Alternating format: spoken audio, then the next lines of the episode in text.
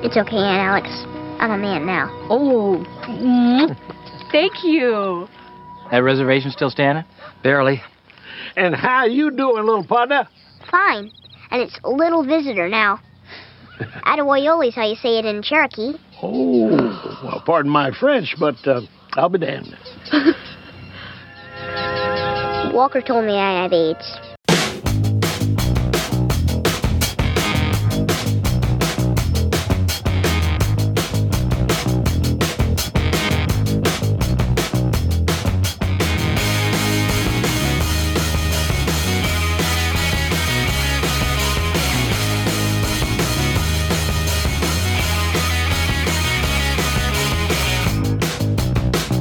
Everybody, welcome back to a brand new episode of Not a Bomb Podcast. Uh, I don't know why you're listening. We warned you last week. Just skip this episode. We're, we're, we're doing a Chuck Norris double feature, and if you made it past the intro, that should tell you exactly what, what this week's show is going to be like. Uh, it's going to be dumb. I, I we think it might be funny in parts, but it's it's probably stupid humor. And and we're going to talk about two Chuck Norris films. But you were warned. You were warned last week. You're warned now if you just stop and uh, pick us up next week, I'm I'm sure your your life will be all the better for it. Uh, Brad, how are you doing this week? Doing well. Uh, confession. Yes. I've watched that Walker Texas Ranger clip no less than a thousand times. Yes. And that's not being hyperbolic. It uh, it showed up on Conan O'Brien, I think, uh, is how That's I where I it. Yeah. originally saw it from because I was not a t- Walker Texas Ranger guy, but Conan loved that clip. And uh, once it was out into the wild, I every time I'm I'm feeling down about myself, man, I Google Walker told me I have AIDS and perk you right up. Yeah, there you go.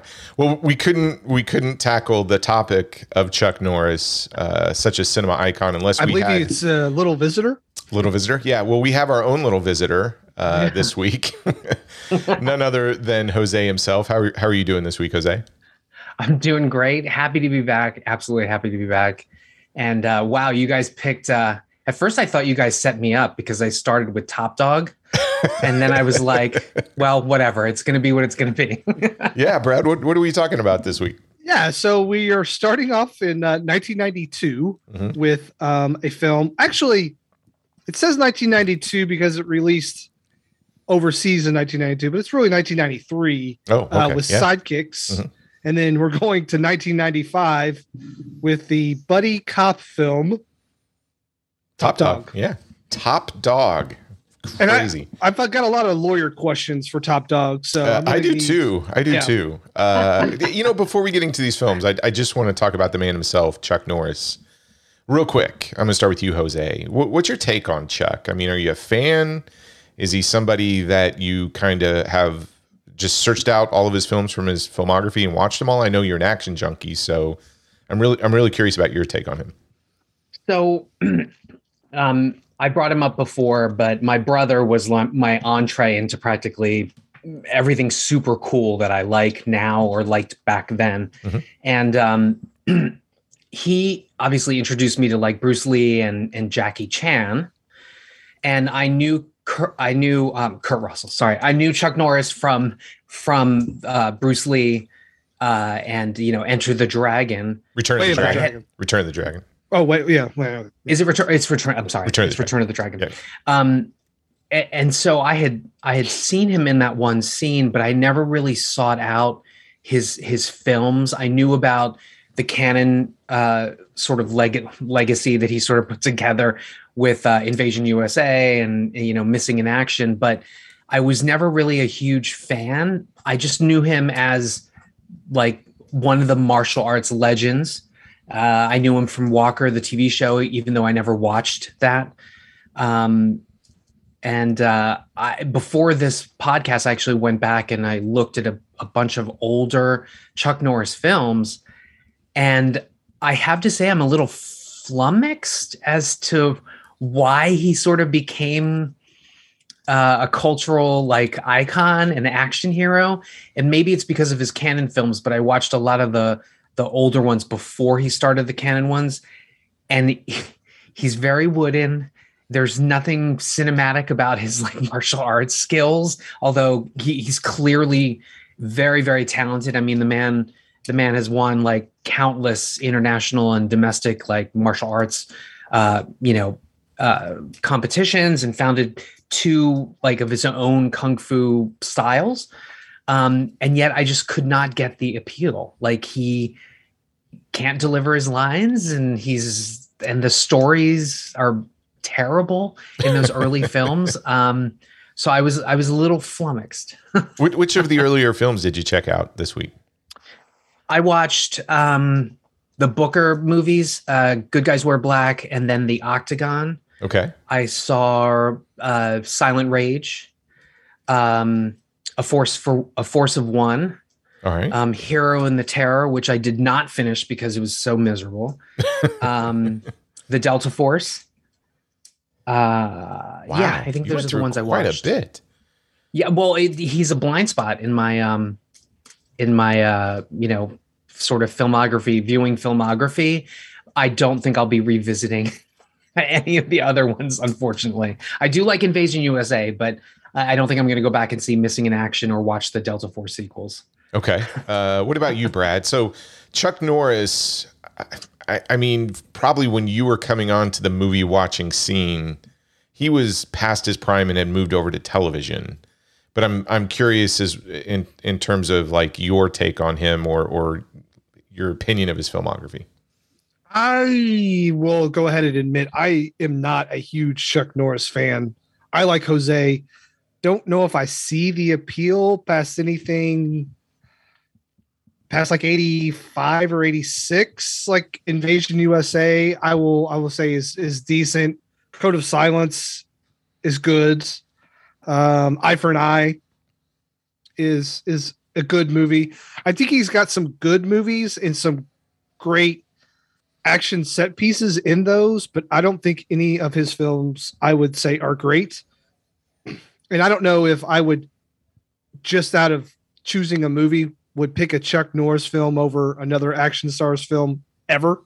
Oh, Like if I want to see something with great action and great choreography, I'll watch a Jackie Chan film, and I, or I'll watch a Bruce Lee film or something like that. Like he's just not someone that I think has good choreography in his films, and I don't think he is as charismatic as a lot of our our favorites. I mean, he's not a Sammo, he's not a, a Jackie, he's not a Bruce, he's not any of those guys. Um, and that might be unfair, but those are the choices I have. I, I can go out and watch those films at any point in time. I've got a collection of all of them. yeah. I, I Him- think it's him is just not for me. I've always envisioned Chuck Norris as an American action star more so than a martial arts star. He's a boomer action star, dude. So, well, not, not even that. I mean, I will defend his late 70s through the 80s stuff. Now, Delta Force 2, uh, I think came out in 1990. I think that's where he drops off for me. Although that last sequence when him and Billy Drago are being dragged by a helicopter through the uh, jungle, uh, it's it's a pretty impressive stunt work. But I, I would say his martial arts style is very straightforward. It, it is kickboxing or, or traditional karate uh, there's there's no flourish to it. Outside of his roundhouse kicks, have always looked impressive. But you you can't. I, I think it's totally unfair to take something like Chuck Norris and go, yeah, look at Sammo Hung, look at Jackie Chan. I mean, that's Peking opera versus something that is a traditional American action star. And I, I there are always three films that I would say are probably my favorite of his. I I don't know if they're his best. I would say two of them are definitely his best and I would I would definitely watch them over some of the stuff that came out in the 80s. But my three favorite Chuck Norris films would be Lone Wolf Lone Wolf McQuade 1983, which is sort of the inception of his television show Walker Texas Ranger, but it it just has an entirely different feel to it. It's an 80s action film that borrows heavily from I think spaghetti westerns even. Uh, and and it's it's a great 83 uh, American action piece, I think. Invasion USA, you guys have talked about it from 1985. I think is bonkers. There is stunt work in there that is absolutely ridiculous. And I have never seen Chuck Norris want to be Clint Eastwood's Dirty Harry more so than Invasion USA. I, I will give you that he he is not the most charismatic screen presence. He actually tries, I think, to go to the opposite end of that. And Invasion USA is a good example of it, to where there's absolutely no screen presence from Chuck to the point that it's actually fun to watch. Um, and then the other one that came out in '85, which I actually think is his best film, and I think it's his best film more so than because of the director Andrew Davis. Andrew Davis is a is a good action director, but it's it's 1985's Code of Silence. I think I think that's my favorite of his movies. But I I don't know. I 1990 beyond. I don't know what changed for Chuck Norris. There's not a lot of um, uh, good quality stuff there but I would say there's actually some some diamonds in that filmography from the 70s to 80s. I, and those are the three that I you know gravitate to. I, I like a Force of One. I like an Eye for an Eye. I like some of that early 80s stuff. But you you don't go into those films looking for Bruce Lee. You don't go into those films looking for Jackie Chan. If you look at his fight scene with Bruce Lee um, in Way of the Dragon or Return of the Dragon, I think it went by both those um, titles. It's fantastic. I, I, mean, and I, I, love all of the mythos behind the filming of that, where those two, you know, tore up a hotel room and and Bruce Lee couldn't beat Chuck Norris, Chuck Norris couldn't beat Bruce Lee, and all this other stuff. But yeah, I I think he actually, um, I, think he became popular because it was cool to make fun of Chuck Norris as an action film or action star. So it became more of an ironic celebrate Chuck Norris, almost like a mystery science theater kind of thing. But I honestly think if you look in the 70s and 80s of his work, there's there's some good stuff in there. That's. Would you put him on the Mount Rushmore of action stars? No, no, no, no, no. Okay. I, I mean, okay. if I, I, just want to, I just want to set the bar and see where we were going. I think it's super. I think he's super important though in terms of 80s action cinema in general uh, I, I I think he is an influencer from that perspective. Well, I love I love Cannon films, and so therefore indirectly I have a somewhat decent respect for Chuck Norris. But I again, there's just people I will always go to before him. I think uh, Troy's right though about the fact that he um, so I, I, I think that his notoriety in some ways and knowing the background the the martial arts and him fighting Bruce Lee I think that sort of clouded what I was expecting when I went back and visited his filmography. But I I more to Troy's point I think he is an important uh, domestic US action star.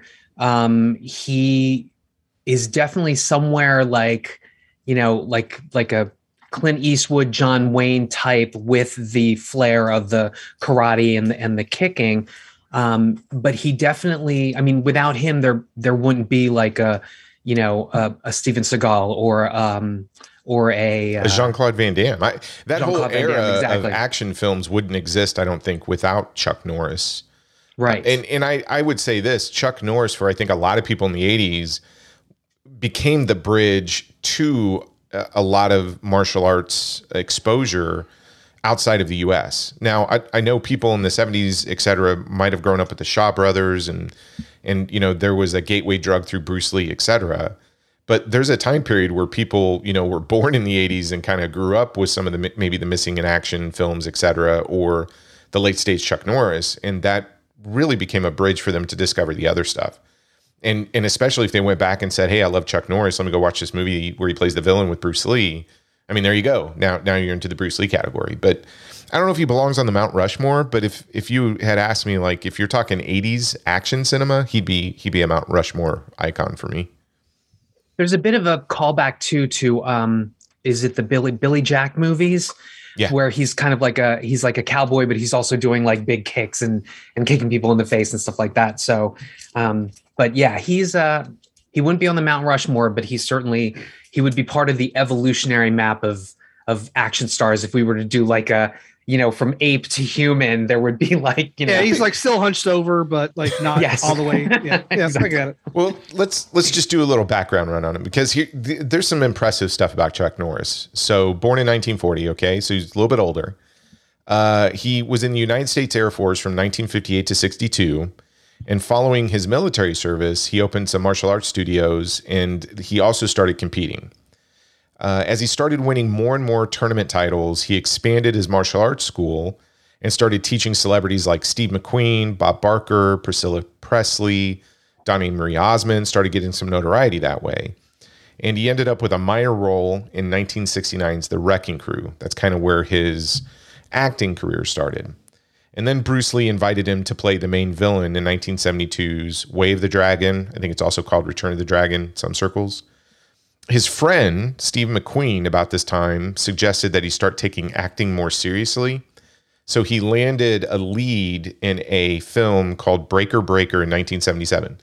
So there was a time period in the late 50s, uh, 50s, late 70s where trucker movies were becoming really popular. And so this is a merge of the trucker film with the martial arts film, right? So he does that. Good Guys Wear Black in 78, Force of One in 79, Octagon in 1980, um, which is now we're introducing the ninjas to the American audience. So you, you can thank Chuck Norris for that. Um, and then An Eye for an Eye in 1981. So it's about this time period now. He's kind of an international celebrity. So all these films that he was in from like 77 to 81, they, they make some bank. I mean, they're they're like a million dollar budgets, if not a little bit less, and, and they have a really good return on investment. So about 1984, he signs with Cannon Films and he starts his Missing in Action series, which is your what what you would I don't know define as like the B side of a Rambo film, right? So it's it's Yeah. along those lines. Yep. Uh, eventually, his film career leads him to a successful long running TV show that starts in the early 90s Walker, Texas Ranger. So that ran from 1993 to 2001. I mean, it, it ran for a long time. Here are some of the distinctions and honors that Mr. Norris has had over his career. So while he was in the military, his rank units were Airman First Class, 15th Air Force, 22nd Bombardment Group, and 452nd Troop Carrier Wing. He's received a bunch of black belts. These include a 10th degree black belt in Chun. Uh, let me make sure I say this correctly because I believe this is his system. Um, Chun Kuk Do, a ninth degree black belt in Tang Soo Do, an eighth degree black belt in Taekwondo, a fifth degree black belt in karate, a third degree black belt in Brazilian Jiu Jitsu, and a black belt in judo. So he knows his stuff. Okay.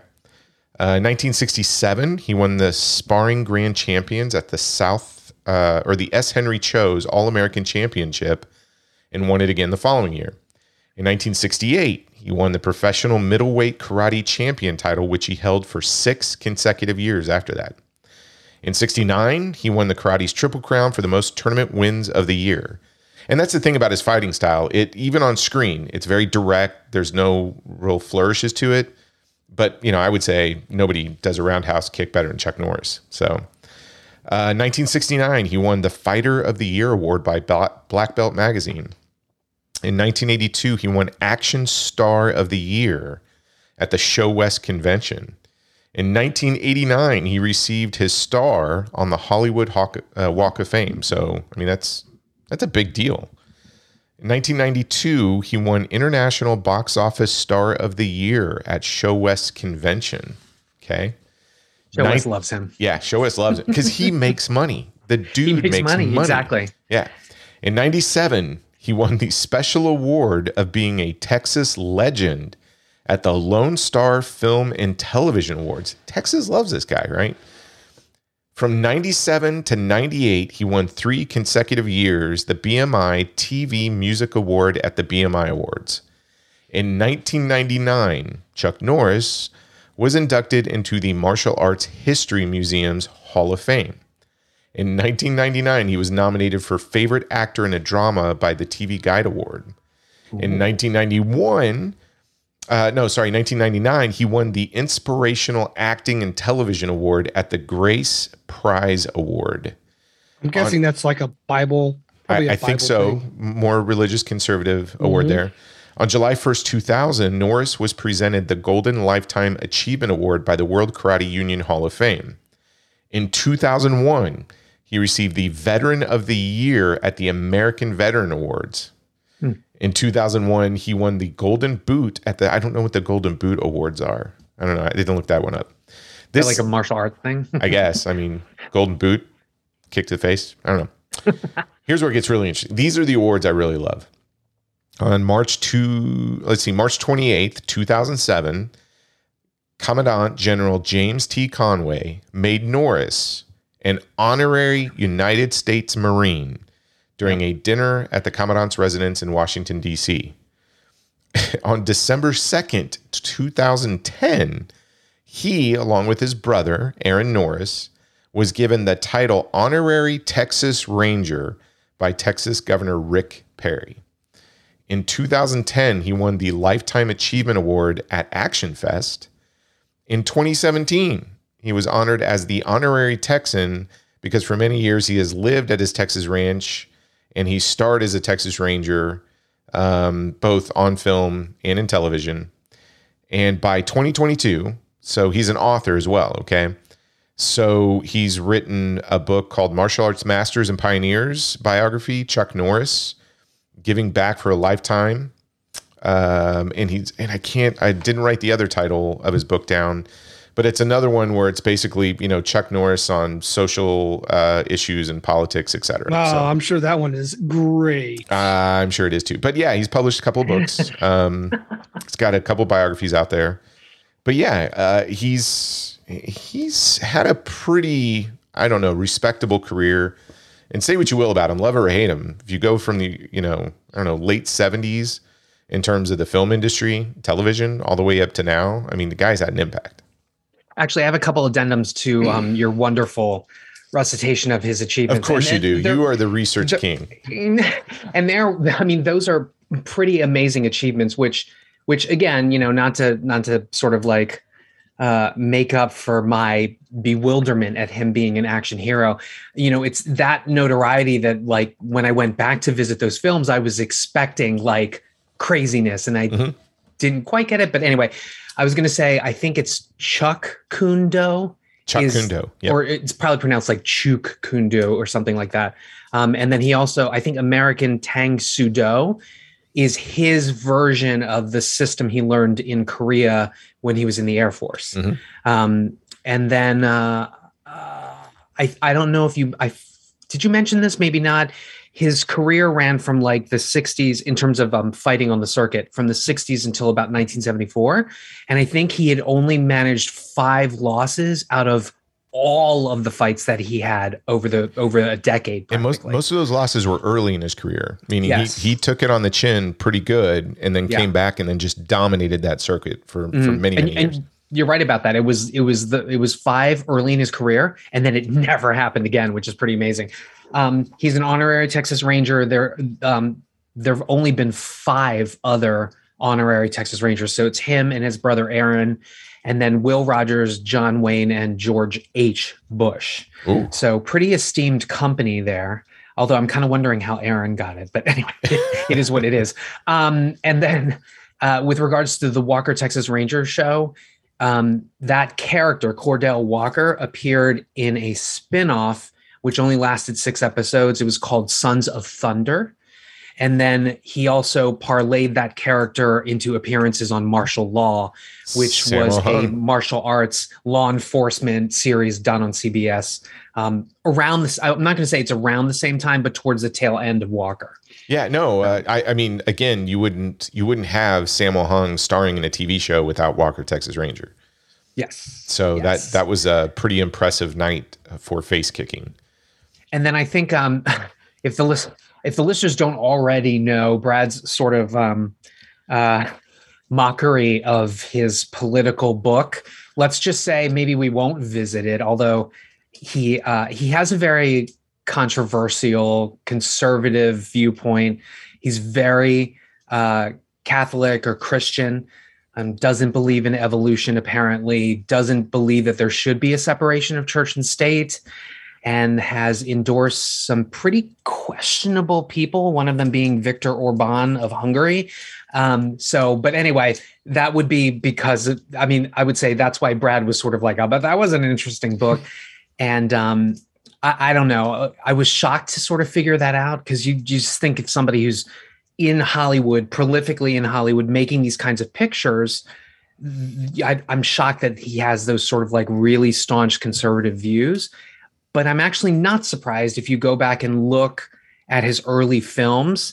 i the seeds of conservatism are in there. Like he's very patriotic, very this is how you do things, and it's very black and white, moralistic, and it's like if you're a deviant, you should be killed, you know, that kind of thing. So yeah, um, shocking but not surprising. True. Well, uh, And I think that might be one of the reasons why he is popular with a certain aspect of or a certain like niche of people is he's got his own little corner and he stays there and you know he doesn't come out and say he's not woke he's anti-woke so Yes. hey, that that's what makes him probably a great example of 80s action cinema. I mean, let, us be fair. If you look at the, Yep. the 80s to the mid 80s, there was a very definitive rah rah America, right? Very Yep. conservative point of view, which when you take a, I don't know, look at it today, it adds some irony to it, maybe a little bit of humor, uh, but it also gives it its, I don't know, a certain feel to it, right? Yeah. So, actually strangely um when i look I, I by the way the one another movie that i did see of his was code of silence which was my favorite out of all the ones that i had watched yeah, it's a good Um, film. but what's curious is code of silence is the is the type of chuck norris movie that i thought i was going to be seeing when i started watching like you know good guys wear black etc um and and here's the curious note of it Chuck Norris obviously knew he was onto something. He started a production company. He started making his own films. The first film that he made, surprisingly, was Silent Rage, which is weird because that movie just has weird lapses. It's it's a horror film. There's a ton of nudity. It's Chuck's like first like lovemaking scene, and it's super awkward. And um, it's very, very violent, and it deals with like science and bringing you know dead people back to life and like Frankenstein stuff. So it's just odd that he's known for Code of Silence, and yet his first production film is a film like Silent Rage, which, by the way, was also the first time he played a Texas law enforcement person. But whatever, it is what it is. Yeah. So the big question that I have uh, is in today's day and age, you don't talk about Chuck Norris without also talking about your favorite Chuck Norris jokes. So do, do you guys have your favorite Chuck Norris jokes?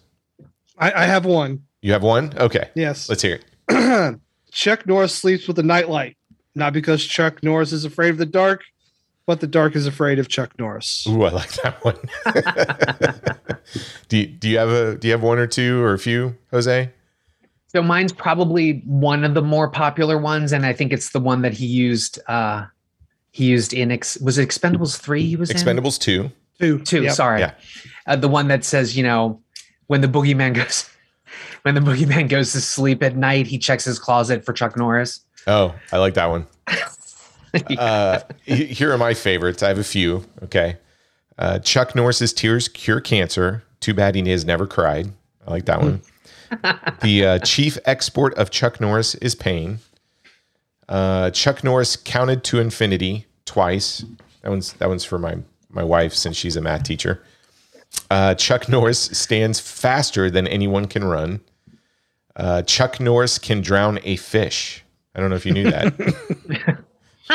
now, my all-time favorite, because the minute I heard this one, I committed it to memory. This this is my favorite one. So Chuck Norris destroyed the periodic table because Chuck Norris only recognizes the element of surprise. Wah, wah. I love that one. That's my favorite. um, so if if we're gonna talk Chuck Norris films, it would be easy to go through and pick a bunch uh, from a critical perspective, because surprisingly, there's there's quite a few Chuck Norris films that don't rate very high. Uh, now, what you will be surprised with though is how many do rate high in the 80s. Like he I, I would say there are a lot of films more winners than losers in the 80s where he got favorable reviews plus made a lot of money. I think for this episode, if we were going to talk Chuck Norris, we wanted to concentrate in the 90s because I think the 90s are super interesting if you're a Chuck Norris fan. At this point, he's transitioned to television for the most part. He's he's really committed to Walker Texas Ranger. Uh, nepotism is running rampant here because his brother's just directing and writing everything for him uh, and we'll talk about that.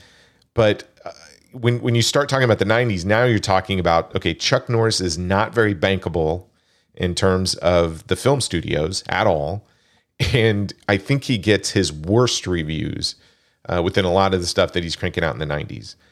So Brad got to pick one. I got to pick one. Um, I had never seen either of these films. I kind of stopped watching Chuck Norris movies after Delta Force 2.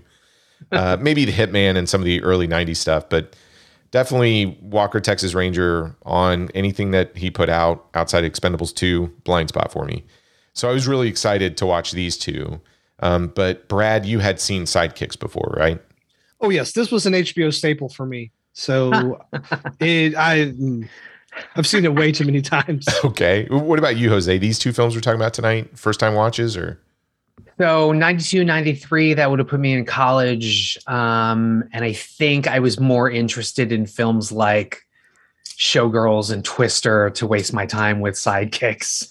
Oh, okay. All right. So you're bringing the class out. I see. Okay. yeah. Well, look, I, I think I saw it as a kid's movie just because, you know, Jonathan Brandis is on the, the cover of it, the poster. So. Oh, true, true. Well, we're- I think are, are we starting chronologically? Is this how we're going to do it? We're going to start we'll, with we'll, sidekicks. we'll go we'll go to 93 first. 92, 93. Yeah, Right, whatever. 92. Okay. It was released in the United States in 1993. Got it. But it but it was released internationally in 92, right? Yeah, this ain't Germany, my friend. Okay. so Okay, take us so- take us in the time machine, Brad. 1992, 93. Yeah, so Sidekicks released April 9th, um, 1993, but released wide um, April 30th, 1993. Um, I wanted to be kind to this movie because it was released in like 61 theaters um, on the 9th.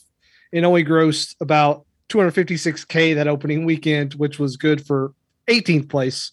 But when it opens wide, um, it makes $3.7 million on its way to a $17.1 million gross. I could not find a budget for this one. I had read Um, somewhere it was now the story I heard is one of the producers was a furniture or mattress guy. Yeah, so it's Mattress Mac. So I don't know if you know who Mattress Mac is, but he is a Oh. notorious sports gambler now. Uh, but he is a world, well, I wouldn't say world famous, but he's a Texan who uh, is sells mattresses and has done it for a long time. Is a millionaire and he gambles on sports like crazy. So you'll see him go to the Super Bowl and he'll make like a five million dollar bet. He always loses. So whoever Mattress Mac bets on, go the other way because Oh, he always okay. loses. So That's amazing. Chuck Norris was doing TV commercials for him for his business, and Chuck Norris had this idea, I guess, for sidekicks, and the Mattress King ponied up eight million bucks. So apparently, this film cost about you know anywhere, let's say eight to, to ten million in production. I don't I don't know what the advertising is, et cetera, but Yeah. the, of our two films, this is probably the, the one that actually was kind of profitable. Yeah, kinda. I, I would say close to or broke even. But um so we do have Rotten Tomatoes. Um we have a 26% by the critics. Ooh. We have a 48% with the audience. Um that's over 5,000 um audience ratings as well. But Troy, I have a treat for us today. Oh boy. Oh, Movieguide.org Yes. our Christian website has reviewed this movie. Ooh. And I will tell you this Sidekicks is the highest rated film we've ever done. Are you Is it- kidding? did it did it score a four? It scored a three. No. A Oh. plus Oh, I, I was going to say two. I was going to say A a two. plus three. Okay, just to level set, if anybody's just running across the show, you want to tell the rating score for Yeah. So movieguide.org is a Christian website that uh, reviews films, not for their quality, but for their content. And it scales from negative four, which is um you're you're going to don't hell if you see this film. yeah, yeah. And Yeah. then plus four is You're going to Um, heaven if you watch yeah. this film. you're protesting outside of a Planned Parenthood. Mhm. Um, and uh, anyway, Zinger. uh, so for some reason, this movie is a plus three. Um, just wow. to put it in context, I believe the Rocketeer was a minus one. Yeah. Yeah. I no. I feel like what? oh, I feel like Chuck Norris is getting the old benefit of the doubt when it comes to movie guide. But here we go. Benefit of Sidekicks? Christianity. Emphasizes self-esteem, Uh-huh. achieving goals and dreams. Yes. having a hero to look up to, working hard for what you want, and teamwork. There's so many commas in these sentences. That was one sentence. it's a family-oriented film marred by colon six minor obscenities and two ex- exclamations. Okay. Uh, slapstick violence played out in several different scenarios, depicting Norris fighting alongside Barry, but no deaths. Two scene where boys kisses girl, boy picks on Barry until Barry fights back, and karate tournament with competitive action. Huh. Plus three. Plus three. Plus three. Wow. I believe it. I believe it. Um, But they don't even mention bullying, or or do they? a little bit. There's a bully. Okay. Yeah, yeah. Got I it. mean, Okay. It's not promoting being a bully. It's standing up to the bullies. well, but they no, also no, I understand, but like the never- Christian guide is yeah. they never talk about the slur for handicapped people or anything like that. You know, the hard R word that they say quite a few times in this movie. a lot. Um, yeah. So, like I said, this movie comes out April 1993. It comes out December 1992 internationally. That's in the German market. But in April 1993, you could have seen films such as The Adventures of Huck Finn, Cop Ew. and a Half, The Crush, Ooh, uh, Indecent Proposal, which was the Ah. big movie that year, I love uh, that movie. The Sandlot, Ooh, okay. This Boy's Life, uh, Benny and Joon, Oh, Benny and Joon. Boiling Boiling Points. Uh, let's see, Indian Boiling Summer. Oh, Boiling Point was uh, Wesley Wesley, Snipes. Snipes. and Yep. Dennis Hopper. That's Yeah, correct. Yes. Yep. Um, and that's kind. oh, and who's the man? Oh, Who's the man? Who's the man? okay. What Uh, was that? I don't even remember that. Jesus. It's a musical What? by New Line. Okay. I don't know. So not not a lot of. Cho- I mean, yeah, there's some. I mean, Sandlot's a classic. Uh, Bernie Mac, Queen Latifah. Ed Lover, Dr. Dre. Oh, directed by Ted Demme. Yeah, Um, Ted Demme. Wow. Okay. Uh, yeah. So that's that's your info for sidekicks. all right. Barry. Well, we Barry. uh, we've got you on here, Jose. It. I am not even going to touch the people who made sidekicks. For all those who are working behind the camera, I'm going to just toss that over to you. So.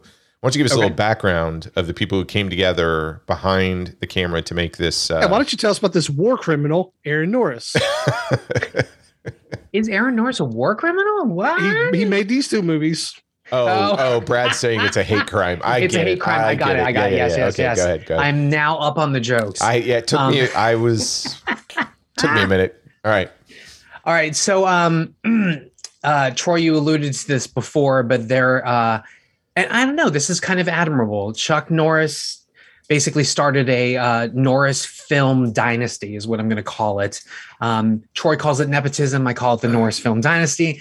Um, but essentially, almost everyone in Chuck's immediate family has worked on, in some capacity, almost every single one of his films. So let's start with the director, Aaron Norris. This is actually Chuck's brother. By the way, Chuck Norris's first real name is Carlos. Carlos Um, Norris. Carlos Norris. Um, so Aaron Norris, uh, he is The conservatives uh, wouldn't like that too much, so they had to go by Chuck. Yeah. they would not like Carlos, so they would go by Chuck. Yes. Um, so he, so Chuck actually has two other brothers. Aaron is one. Wieland Norris um, was unfortunately killed in Vietnam on June 3rd. He and Aaron were both serving um, in the military. Uh, Aaron has three years as a sergeant and is also a 10th degree black belt in, not surprisingly, Chuck Norris's um, martial arts uh, founded uh, systems, American Tang Soo Do and Chun Kuk Do. Um, initially, Aaron started as a stunt person um, in Chuck Norris movies, Breaker Breaker, the Booker series. Uh, that that's the Good Guys Wear Black and the Octagon, Silent Rage, and then he would basically go on to play a role in practically every Norris film, whether that's as a stunt man, a stunt coordinator, um, even a you know a, a writer in some ways. He has an uncredited storyline for Braddock Missing in Action Three, which was actually his directing debut. Again, Norris Film Dynasty slash nepotism. Yeah, I'm going to call Um, that nepotism, but you call it whatever you want. Go ahead. yes. Uh, he's actually credited for the story for Invasion USA as well. He wrote for the Sons of Thunder and Walker Texas Ranger um, series. Uh, any so here are some non Chuck Norris related films that he was in. He was credited with doing stunts in Ant Man, Albert Pyun's Dangerously Close, which I think is underappreciated. You guys should maybe do that for your um, for the for not a bomb. Uh, the Naked Cage and Caged Heat. So apparently he also gravitates towards women in prison uh, movies too. Everybody's got Um, everybody's got their thing, right? Everybody's got something. Okay, so we have our writers. They are Lou Illar and Galen Thompson, who's also credited as Donald G. Thompson. I'll start with Thompson and then I'll move on to Illar because he's actually very, very interesting. Um, so Thompson, he started as an actor, did bit parts in films in the 70s and 80s. You probably have heard these titles before: Close Encounters of the Third Kind, Mhm. Battle Beyond the Stars. But he ended up becoming a screenwriter and working mainly in television, and is most known for the 70s thriller The Evil with Richard Crenna and Andrew Prine. Um, the Last Reunion, which is also known as Revenge of the Bushido Blade, and then the 80s horror film Superstition, which I just remember the com- commercial scaring the crap out of me as a kid, but I don't think I ever watched the movie. Um, but Thompson has gone on to write Hitman, Sidekicks, Hellbound, and Forest Warrior, which I think was the last big That was theatrical film. after Top Dog, I believe. Chuck Norris, Yeah. yeah. Um, okay, moving on to Lou Illar. This was actually his sole producing and writing credit. But what's curious about him is he's a 40 year kung fu master. He has, uh, in the 80s, he was promoted by the Republic of China as the regional liaison for the promotion of Chinese traditional arts. Mhm. He is a college professor of communication and history and authored a text called Americanization of the Chinese New Year in Louisiana. He has won multiple awards for Inside Kung Fu Magazine, um, also awards for Man of the Year, Humanitarian of the Year. And then once we get into this, you'll see why he was attached to this project. He worked a lot with individuals with disabilities. In fact, it was a starting foundational philosophy for his Kung Fu studio. And he actually lobbied on behalf of the American Disability Act and in 2004 was part of the president's national initiative on physical fitness for children and youth with disabilities um, and then moving on just really Damn. quickly yes That guy's a good guy. I feel bad. I don't then actually. moving moving on uh, just really quickly the composer is alan silvestri um, very famous you know him from his scores for back to the future the predator roger rabbit That's A lot- surprised. that credit out of all of the credits on this film, that's the one that surprised me more than It, anything. yes, uh, and it's probably because the Chuck connection is he scored the Delta Force. Yes. and curiously enough, the theme from the Delta Force was used for uh, the ABC Sports Indy 500 broadcasts. They would uh, use blare the theme in the beginning of the of the whatever.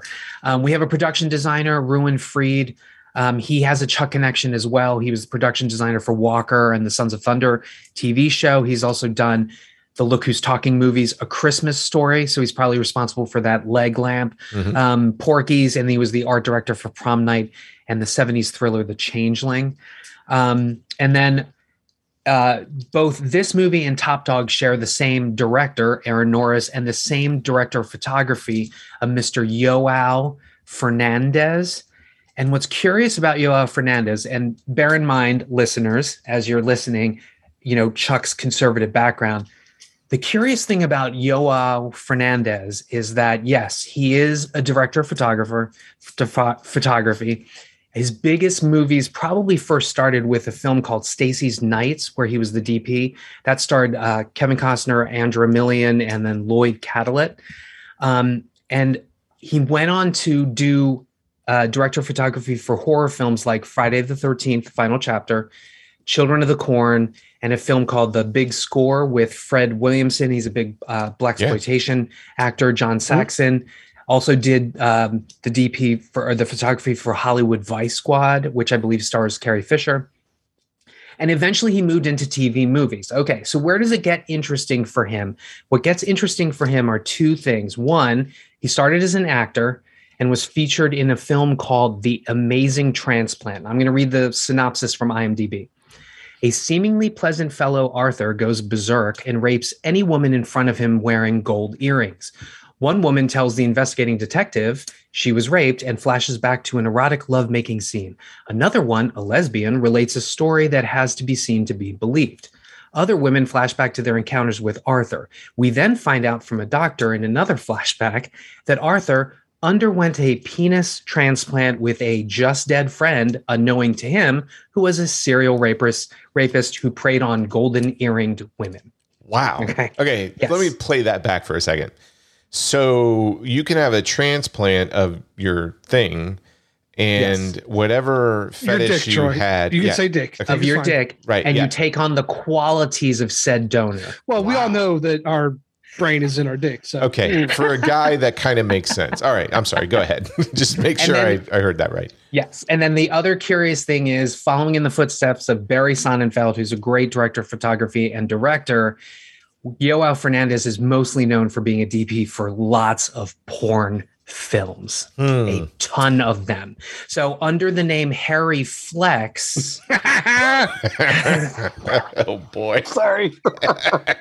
he Why- was the God, We're so immature. He was the DP for a ton of porno films in the 60s and 80s with titles like California Gigolo, which stars John Holmes. I actually like that movie. Um, Anything Once.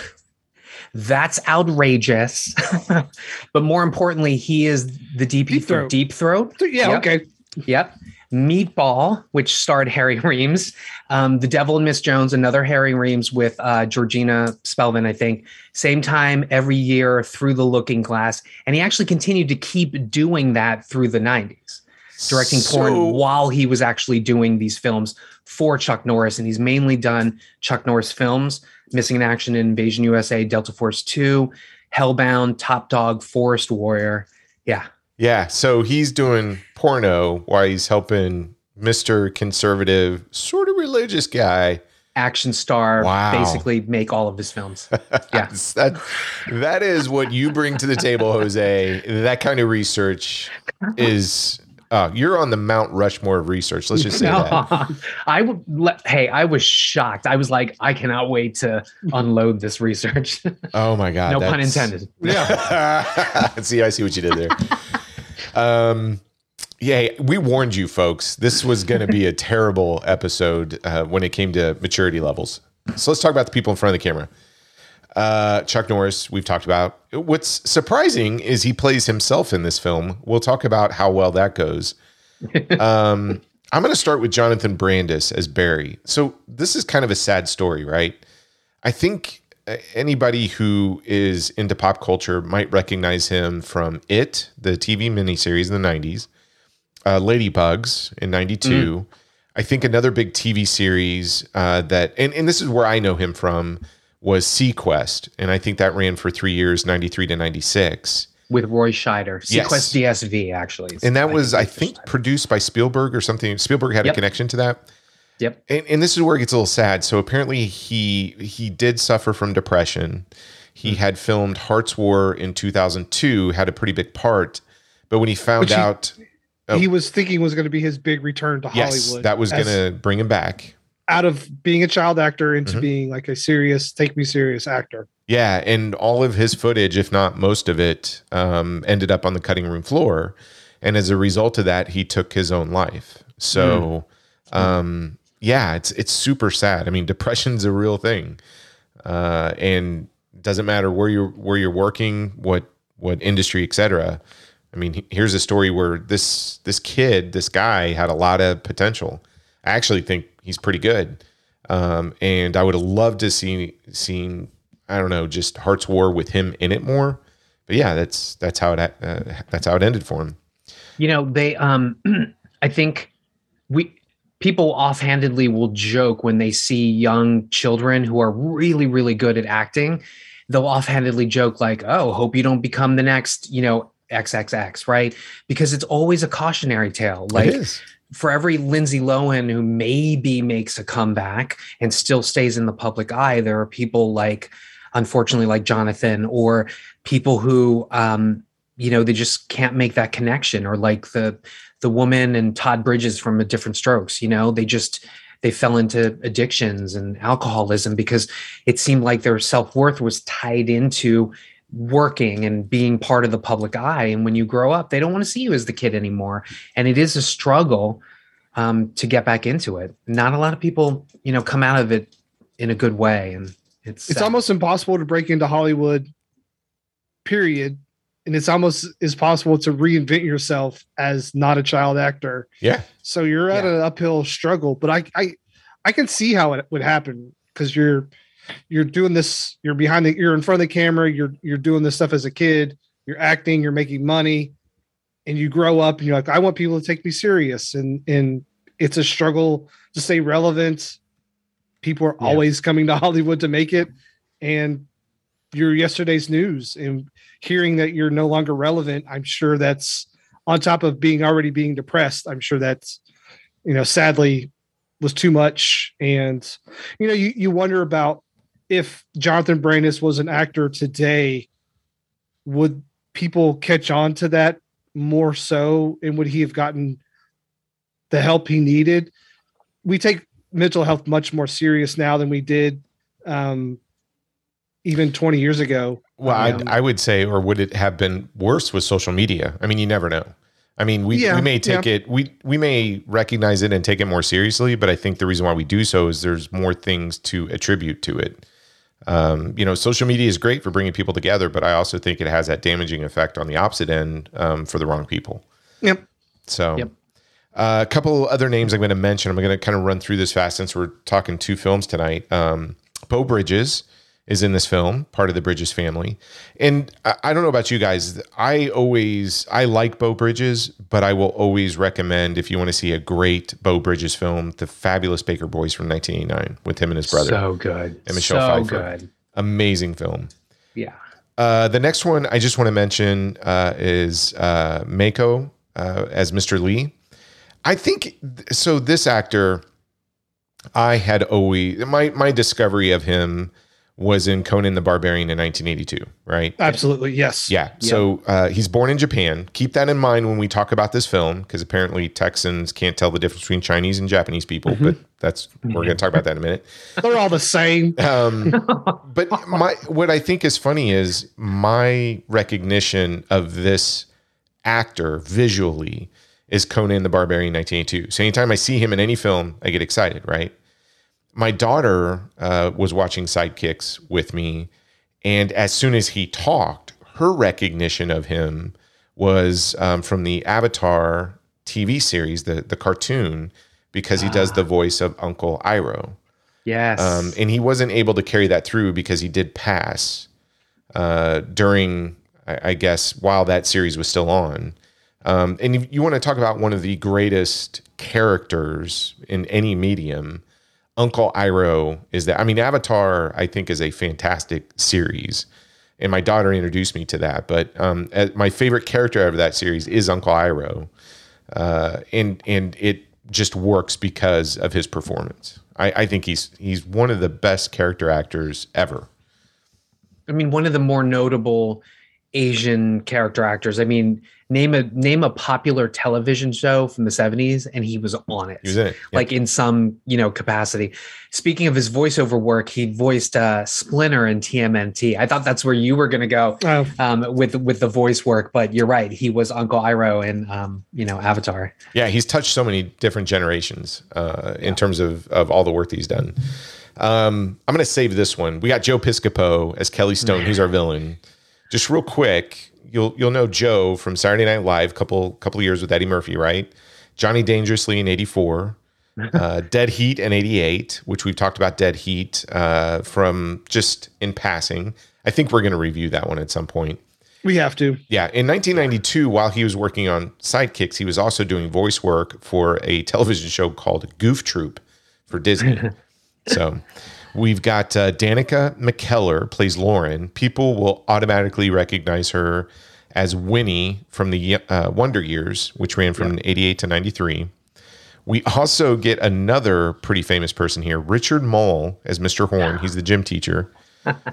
I know him from The Sword and the Sorcerer in 82 um, and House in 85. Uh, I think a lot of people will know him from Night Court from 84 to 92 as the character Bull. Bull Shannon. Love Yep. them. We get uh, Julia Nickson as Noreen Chan. If you look at her filmography, tons of television. I don't know who this person is, but um, every time I see her face, I'm like, I think I know her, but she's she's just in tons of tons of television, and I mean a ton of television. And then the last, oh, Wait, wasn't she Troy? Isn't she? Isn't she the Rambo First Blood Part Two woman? Yeah, Rambo. Yes. And Yes. she Yeah. died- like dies or whatever, and then like Double Dragon. She was in. um she is actually not bad in Double Dragon.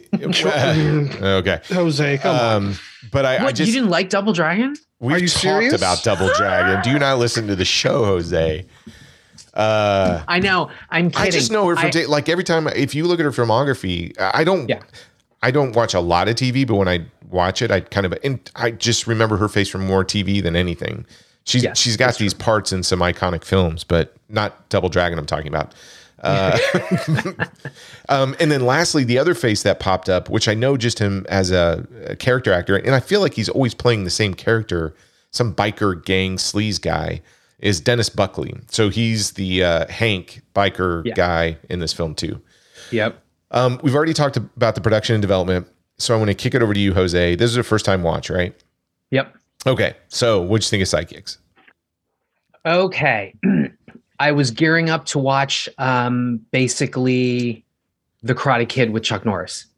And while it does eventually get to that, um, I was.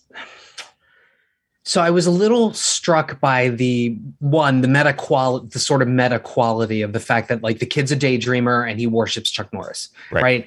And so like I was kind of like, oh, we're we're moving into that sort of territory, like uh, Neil Patrick Harris in Harold and Kumar, or you know uh, Miles Teller in that movie Project X, where they're sort of playing themselves and they're bringing the cachet of like the pop culture with them.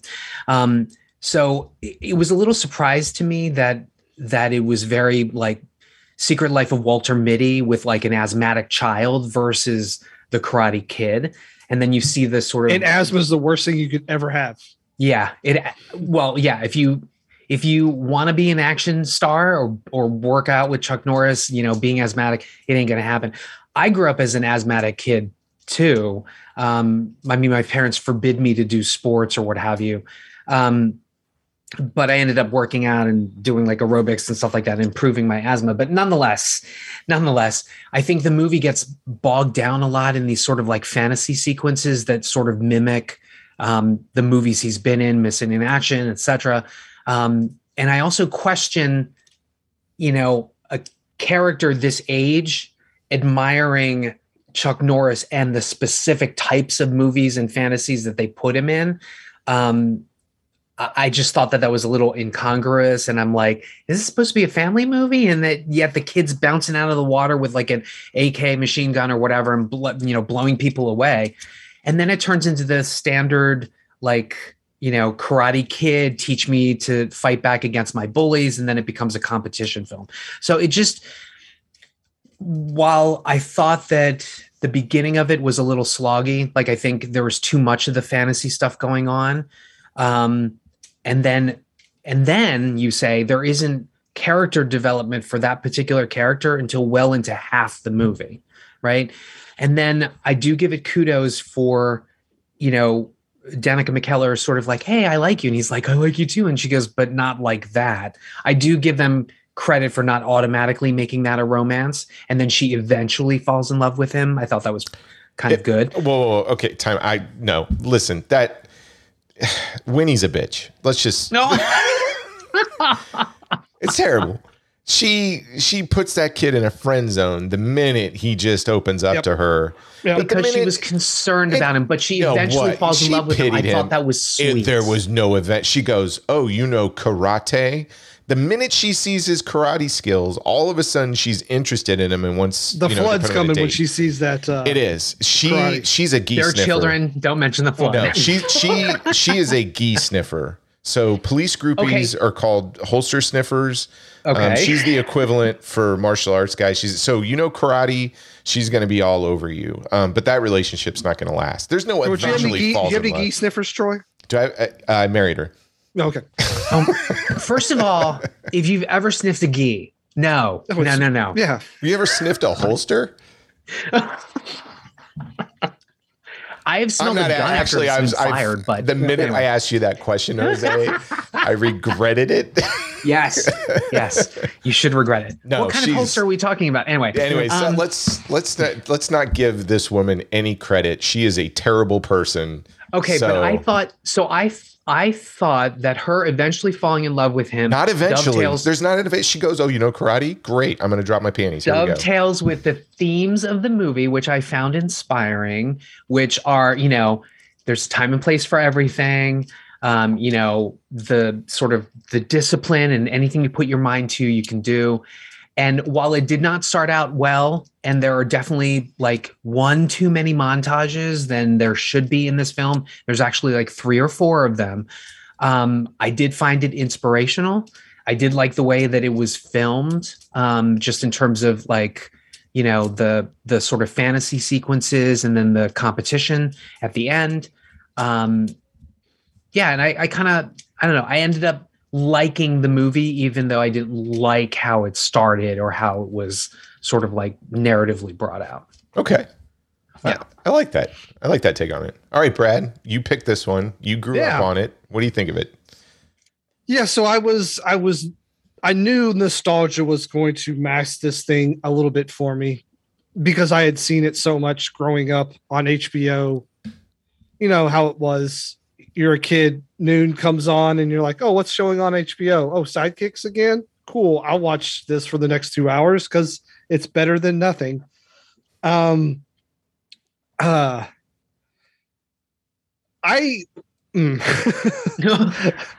I I want to like enjoy this movie because it's it's a part of my childhood.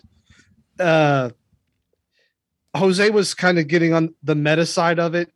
That just like happens way too much in this movie. And it's tonally so all over the place because you go to these flashbacks, you're like, we're gunning down these people, we're blowing people up, we're doing this, we're doing that.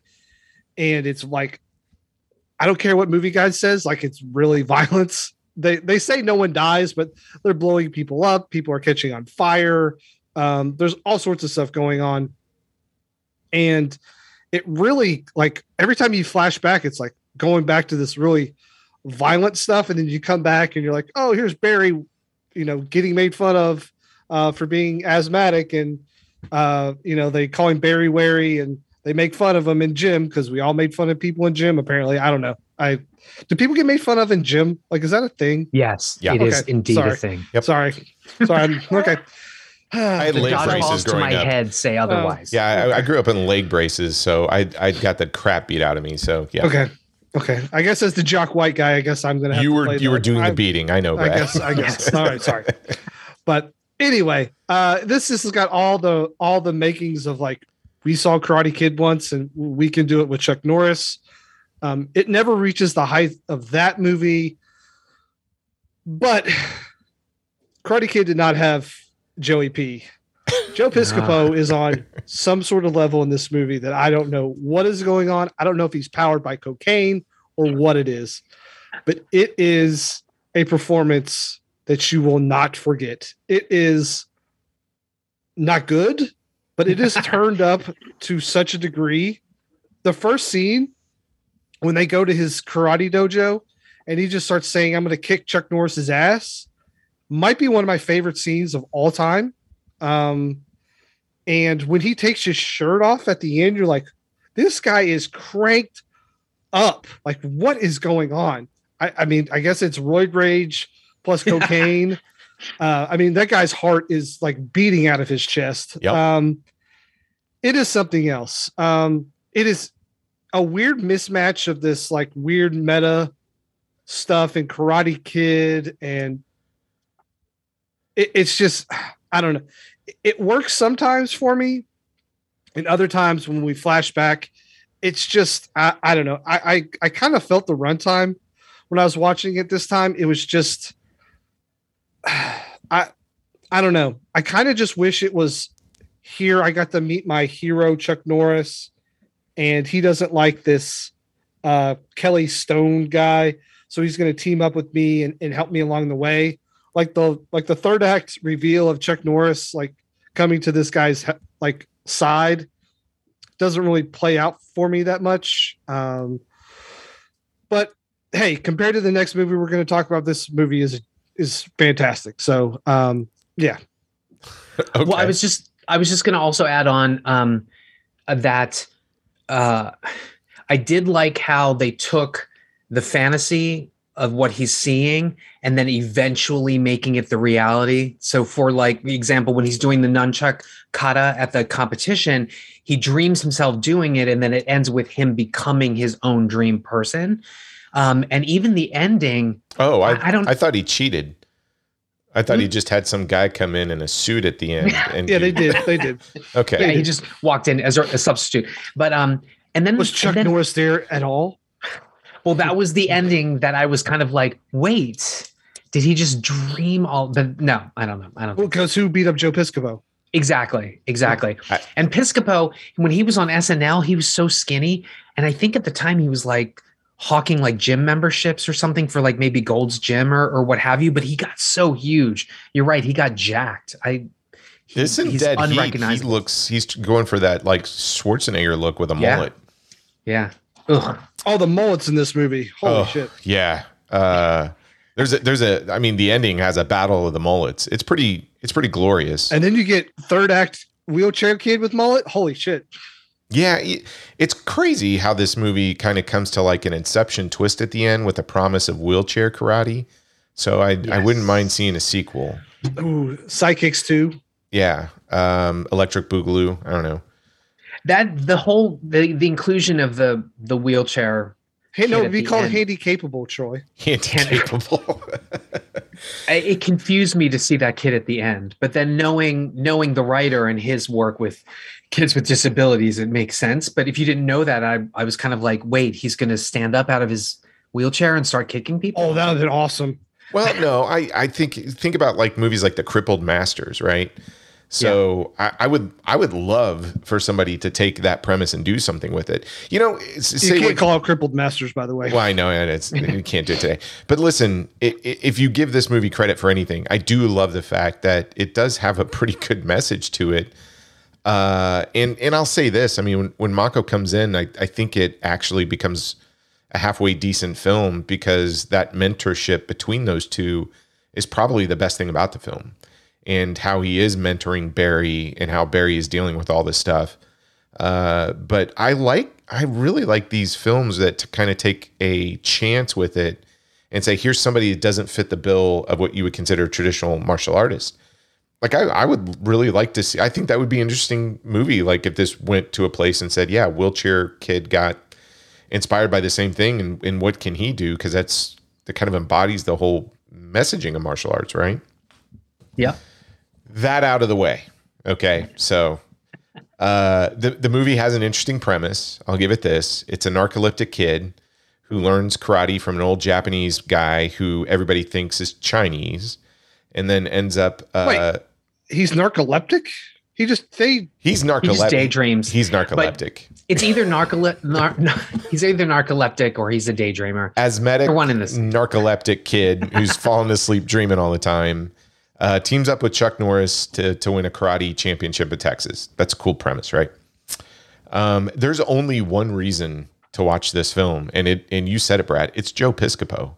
Holy shit! Uh, his performance, um, it is the quintessential example of overacting. It's so gloriously bad. Um, it it makes John Leguizamo like if John Leguizamo has the overacting uh, award on the negative side, Joe Piscopo for I don't know how he does it ends up to take the John Leguizamo uh, energy and turn it into something that is equally terrible on the overacting scale, but somehow more fun to watch than the pest.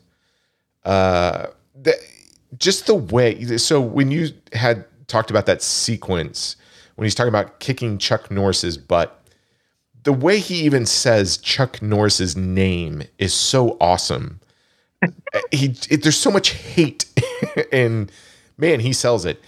Um, and that permed mullet, like every every villain should have that going forward. I'm convinced now. And he's I, I've just never seen a guy who's constantly flexing every time he's giving dialogue. And he also does the most racist impersonation of a Vietnamese person ever in film history. You've got to see that. Uh, and and more than anything, you you touched on this too. He gets so upset in his match with Chuck Norris, he turns into Bolo Yeung from Bloodsport. Complete outfit and everything, and and his pecs are like doing his thing. Uh, but holy cow! I mean, I don't. I think this is it. It's weird. It it's not a bad film. It it's I don't. let me put it to you this way. I don't think half of it is bad. So I think half of it is competently made. I think there's another half that's pretty terrible, and and it's usually the flashback stuff, uh, or sorry, the narcoleptic scenes where he's daydreaming. that that stuff's kind of bad. But man, this film is kind of fun to watch with a group of people, and it especially the Joe Piscopo scenes um, it is it is kind of uh, just fun to watch with somebody and go, "Are you seeing what I'm seeing on screen here with Joe Piscopo?" Because uh, and and I'll I'll say this: if if Mako Joe Piscopo are not in the film, the film really drags for me. But anytime those two actors are in there, I'm kind of interested. So my feeling, I mean, my feeling is that so this is an hour and 44 minutes they, they could have tightened this up they could have shortened the fantasy stuff This needed to be 90 minutes long. yeah i don't i don't think you even i know you i know you're gonna hate this. I don't think they even needed joe piscopo. Like he's first of all he's acting like he's in a completely different film. Um his character is as incongruous as the fantasy sequences are. I think you could cut him out entirely and the movie would still actually be okay.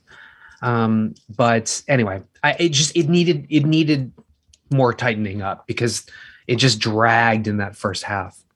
Uh, I I think tightening up, but I don't know. You, how do I say this? You either needed the insanity of Joe Piscopo to make this more interesting from everybody, or you needed the acting quality of Mako to make it a better film.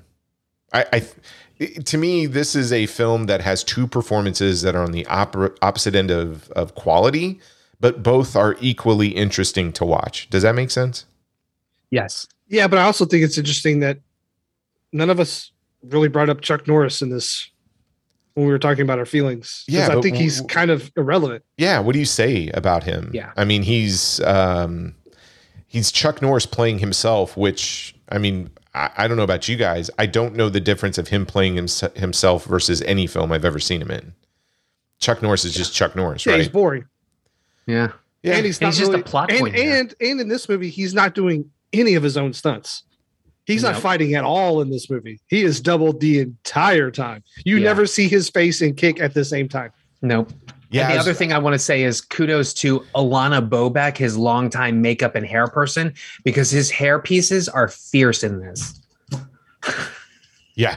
He's uh he I, I like that term irrelevant. Like having Chuck Norris in this film doesn't really make or break it. You could have had any you could add a made up action star and it would have had the same effect. Yeah. Um Yeah. But And you could have had a better actor in the movie, and it would have been a better movie.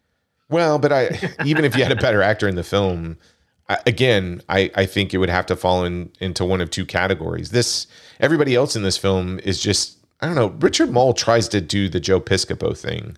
Yeah, but Joy, and I'm not getting, I, and I'm not going to say this just so you'd be like, oh yes, I agree with you. Imagine if Jackie Chan was this kid's, like he wanted to be sidekicks with Jackie Chan. How much better of the movie would this be? Uh, Jackie Chan kind of tried to make that film already, so he's he's already done this version of it. Um, what was? So Crowd again. uh, no, No. no, no. I can't remember the actual title of it, but it was something like uh, Kung Fu. I, th- there is a Jackie Chan movie out there where he's barely in it, Well, and it Oh. follows the same thing where a kid he plays himself, and a kid is always daydreaming about Jackie Chan. imagine like he's imagining that he's at the very end of Police Story in that mall fighting with Jackie Chan or going down the hill in the bungalow scene. You know, all that's like I, I don't know, man. Like I think to Brad's think- point, I if there think was Chuck a Norris is the charismatic worst. Yeah, Chuck Norris is the worst part of this movie. Yeah, if there was a charismatic, like not like not even likable, but if there was somebody, an action star that the audience could relate to in this, it might have been a better movie. Yeah, Chuck, but Chuck Norris isn't doing it. yeah, He's just there. Sylvester Stallone, like if it's anyone, if it's Yeah. anyone, it's a better movie. Chuck Norris, when he comes on screen in the third act and he's walking through the crowd, you're like, eh, that guy sucks. Uh, Jackie Chan Kung Fu Master was what it was known over here from 2009. But it, but the Uh-huh. same thing. Here's the premise: Jackie Chan is the undefeated kung fu master who dishes out the action. When a young boy sets out to learn how to fight from the master himself, he not only witnesses some spectacular fights, but learns some important life lessons along the way. So Jackie, Yeah, but that's has, Jackie Chan like in the 2000s. Like this, if if it's 1992 Jackie Chan, it's it's better. Well, let me ask you this. I mean, does it does it matter? It, it does it matter in this film who the the kid or the protagonist is following or daydreaming about? I think so because at the reveal, when you finally get to meet this kid's hero, who is like he's obsessed with, it's like seeing paint dry. You're like, oh god, this guy, this guy, he's been your motivating force in your whole life, and you finally meet him, and he's a piece of wood with a mullet on top. I, that was Jackie Chan's version too. It just it Mm. wasn't. I to me, I would think that this film might have actually a little, been a little bit better if the action star that they're day, daydreaming about, whatever, had been made up. Like, why does it have to be a real life person? If if the whole concept of this is some kid idolizes some action star, wants to be like him, then goes to learn all of these things, and then he ends up meeting his action star or whatnot, and they go off and have an adventure together in real life, win a karate tournament. Well, That that actually I think gives you a little bit more license to have fun with those sequences. Maybe you can parody um, classic action scenes, etc., not just stick to Chuck Norris films. Um, well then then your brother doesn't get to verbally fillet you in a movie. So yeah, true. like- um, I think we're all kind of dancing around the same thing, which is, you know, there's no difference between fantasy Chuck Norris and then Chuck Norris when he shows up at the tournament. I think there would have been some sort of edge to the screenplay if he was a disappointment to the kid or if he ended up being better than what was in his fantasy. I, I don't know. If they had done something like that rather than this sort of like milk toast version of of Norris, it it, it could have been better. Yeah. and I also, don't even the think frying dragon. I did Oh. not like the frying dragon. Oh, actually, well- I actually like that. I, I kind of want to name my kung fu um, dojo the Frying Dragon. No. I, I I think that I think that's that Brandis is actually pretty good in this movie. I I didn't think he was bad. Um, again, I I feel like they they acted like being asthmatic is like the worst thing you could be. I mean, there's degrees of asthmatic, obviously, but like He's inhaling a bicycle pump. I that know really he what is. those oh are- my god, that thing! This, uh, Yeah. I was thinking it was a Thing PVC he- pipe. Yeah, Jesus Christ! I don't- I don't think it's even real, right? It's, I don't that, know. That can't be real. It, I, I, uh, it would be real if you're pumping up your bicycle Mm. tire, but not. Um, I Jonathan's okay. The problem is everybody else is either middling to okay, right? It, there's there's nothing really that great except out of two performances, and yeah. And Beau Bridges is kind of boring. His little love interest with what's her name is Julia Nickson's boring. I thought um, it was. Danica I thought they McKellar's were not. sweet. and they're two nerds that kind of you know They're boring. they would check each They- other's math before they had sex. Yeah, Yeah. Um, no, I. j- you forgot to carry the one. Now do me. uh no i it's not this is this is just a weird film i i'm so this is i think both of the films we're talking about tonight like i'm kind of just shocked how they made it into the movie theaters even in the 90s although this is the this stuff is being made today it's just kind of going over to streaming platforms right this is the stuff you find on streaming platforms Right. yeah i what else i i don't i don't know hard to. I mean, yeah. you have. I think you.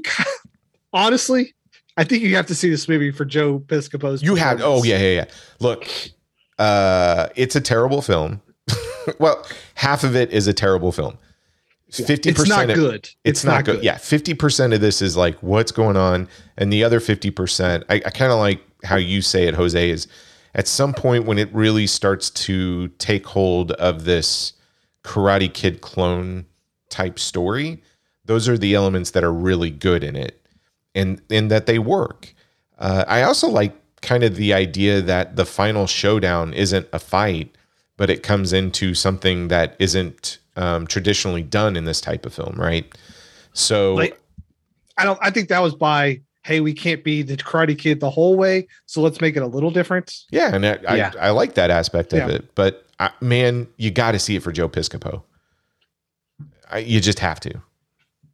Um, any other final thoughts on this one before we move to down the filmography and go to the next Yeah. one? Nope. Are All we right. voting now? You want to? We can save it or do it now. Yeah. We can Sure, let's do it now. Okay. Well, Jose, uh, we, we just got done talking about this Karate Kid clone sidekicks from 1992 slash 1993. Sorry, Brad. Thank you. Uh, is it a bomb?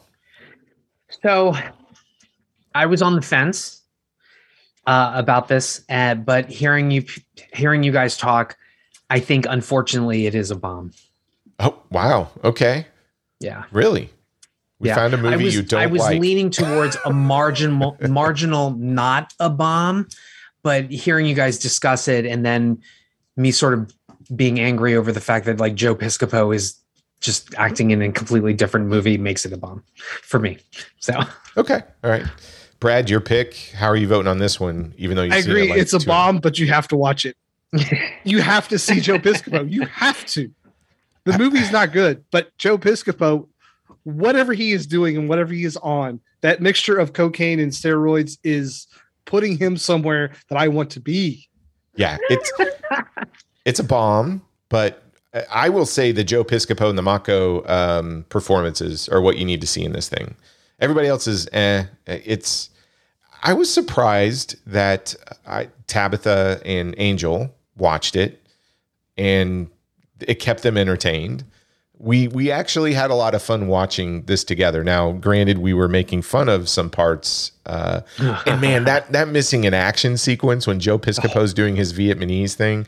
oh my Holy God. cow! You want to talk about a hate crime? That, Yes. but it's uh, you got to see it, man. You got to see it. It's a bomb, but you have to you have to watch this. We might have to have a new category. Yes, this is a bomb, but yes, you have to watch this as well. This would fit in There that category. uh, well, let's go back to 1995, Brad. Uh-huh. So we're going to talk about Top Dog now. Just a little context. This is a subgenre of action films where Hollywood pairs up an actor and an animal. And more specifically, there is a subgenre of that where it's a it's a cop paired up with you know somebody from the canine unit or whatever. Um, so in 19 so this is a big deal in the 80s, right? 1989 you had two films come out. K9 with Jim Belushi and Turner and Hooch with Tom Hanks. And oh, hey, show me where the rules say you can't have a dog as a partner. Sorry, that, that Jim Belushi is bad. Sorry. that, that was Oh bad. God. Okay. And K9 has like three or four sequels to it as well. And I think uh, James Direct Belushi's in a few of those. So six years later, Chuck is like, hey, there's this hot new thing going on where you pair up with a dog. Chuck is like Canada. Like it just gets there like 10 years It later. gets there about 10 years later. And and we get to 1995's Top Dog, which is Chuck Norris paired uh, with with a dog to to solve a murder, right? Of the dog's with- original partner. Reno. Yes, uh, and you know, let let's be honest here. It it's um, given the uh, attacks at the White House on January sixth. This this film has a little bit more um, weight to it than maybe it did in 1990. No, I'm just kidding. Brad, let's uh, let's go back to 1995. Give us give us some details about Top Dog. Yeah. So released uh, April 28th, 1995. Troy, do you remember what happened April 19th, 1995? Uh, I believe there was a pretty big news event that happened uh, in Oklahoma City, correct? That is correct. Oh yeah. That was Mr. Timothy McVeigh in the Oklahoma City bombing. Uh, for those who don't know, was was he a white nationalist? I don't think so. Yeah, I don't know. I, I think he was was anti-government. Yes, yeah, he was a yes. Okay. Um, so Top Dog comes out nine days after that. Uh, Ooh. the plot uh, might not be too great for this time frame. uh, but we'll get into that in a minute. Budget of six million dollars. Where did they spend six million dollars on this movie? Because it looks like it was made in 1972. Like it. oh, oh. The Zapruder film looks better than this. Um, Wow. uh, the box office total, five point one million dollars. Look, how this thing made five how this thing made more than a hundred dollars is amazing to me. Five Yep. million. Okay. So opening weekend, uh, it makes two point one million dollars, which is good enough for eighth place, um, behind films like While You Were Sleeping, Friday, Bad Boys, Rob Roy, uh, Village of the Damned, A Goofy Movie, and Kiss of Death. Hmm. Um, Kiss of Death. Oh, Nicolas yes. Cage. Nick Cage, Nick David Cage. Caruso. yeah, yeah. Great movie. Here we go, guys. Rotten Tomatoes. Top Dog sits at a zero percent with the critics. what? Oh, A No. zero percent. no. Oh for eight. Huh. Oh for eight. Uh, and a 32% with the audience with 5,000 plus reviews. Again, Thirty-two percent. Was that yes. was that Showgirls too? Was Showgirls twenty-three percent? I don't know. Oh, I- I don't know. So more Yeah, people you're like this Showgirls than. Showgirls too. Yeah. Okay. Good to know. Pennies from heaven.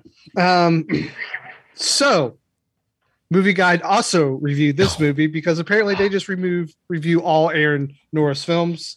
Um, Can this we guess? one, however, can we guess the? okay, the- okay. yes, please. Go ahead, Jose. Where do you think this is going to be on the scale from negative four to four? Oh shoot. Um. Uh. Uh. Uh. Wait. Can they give? Can you get a zero? You cannot. I well, I don't know. I think it's. I think zero is not uh, given. Minus one. Okay. I'm going one. Okay. Jose is correct. Minus one. Oh, really? Ah, here we go. Heroic worldview in which bad guys win, but good is relative.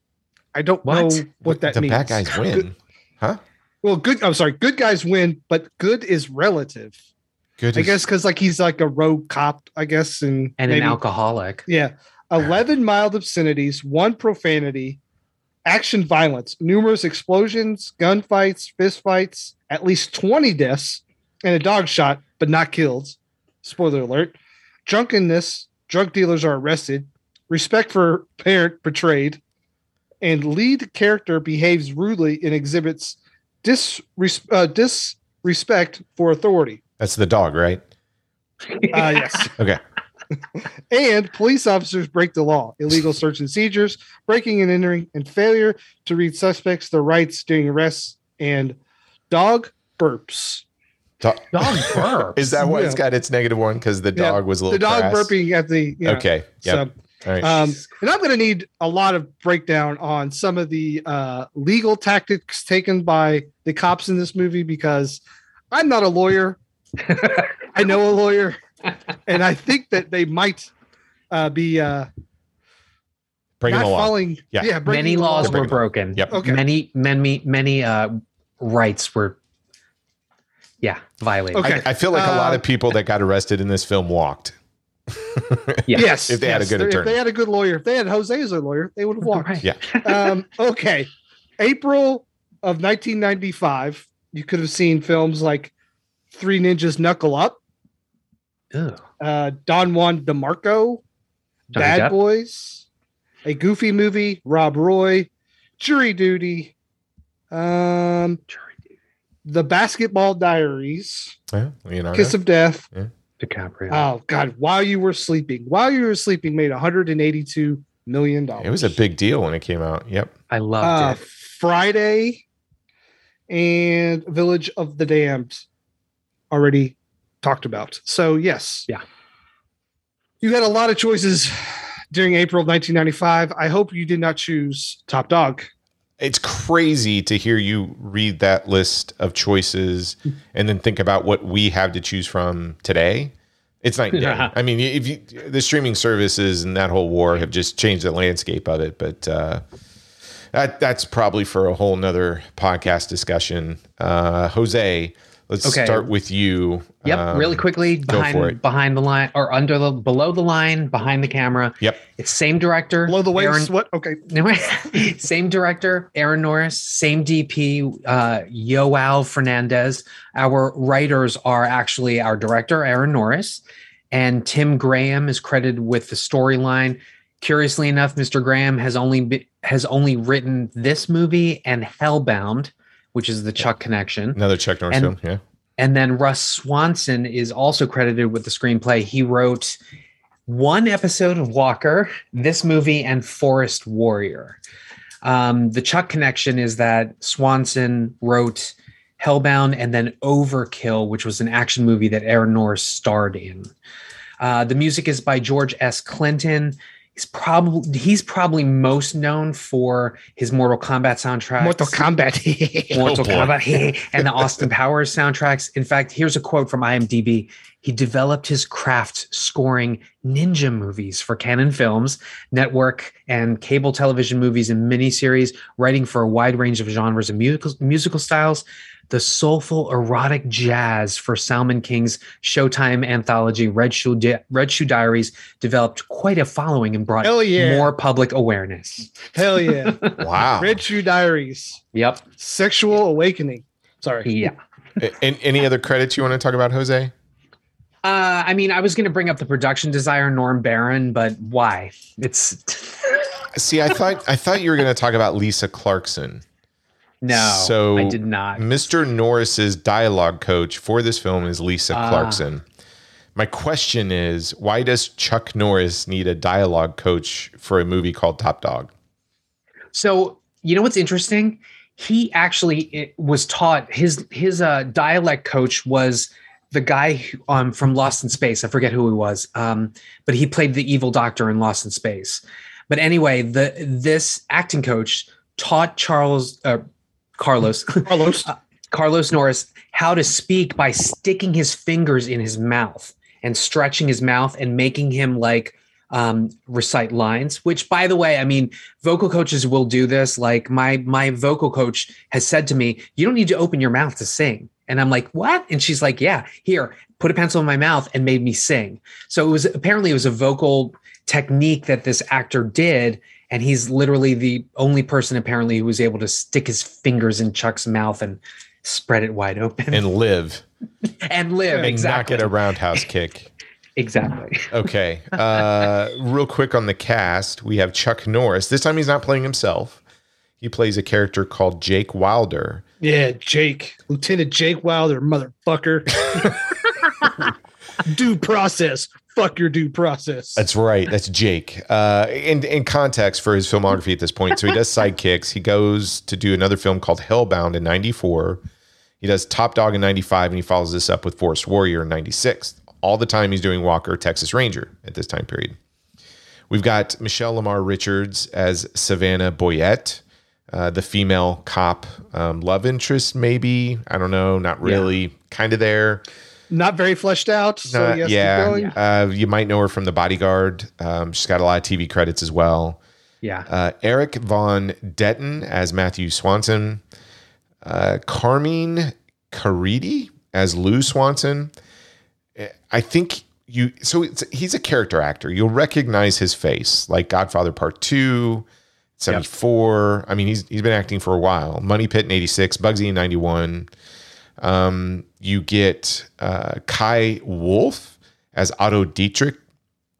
His his filmography is super interesting because if you look at it, most of it is video game dialogue for Call of Duty and Medal of Honor. Um, Yeah. But this same year in Top Dog, he was doing Assassins in 1995. This one, I did recognize him. He, I believe, he's in an episode of uh, X Files. okay, cool. Playing, Yeah. guess what? A A Nazi. Russian? A oh Nazi. a Nazi, A Nazi? got Okay. Uh, another character actor. Now, this one, as soon as you see his face, he plays the captain. He's been in like three. He has 310 credits on IMDb. Um, it's Clyde Kusatsu. He plays uh, Ken. Now, I know him specifically from one film, which I think will be the death of me. Uh, It is Hot Shots Part Two from 1993. He plays Prime Minister Soto. And the whole sequence with Lloyd Bridges and the false Oh, I God. just freaking love this. Yeah. That He was also in Spy Hard. He was Noggin in Spy Hard. Oh God, Clyde. Yeah. Uh, yeah, that sequence in Hot Shots. Whew.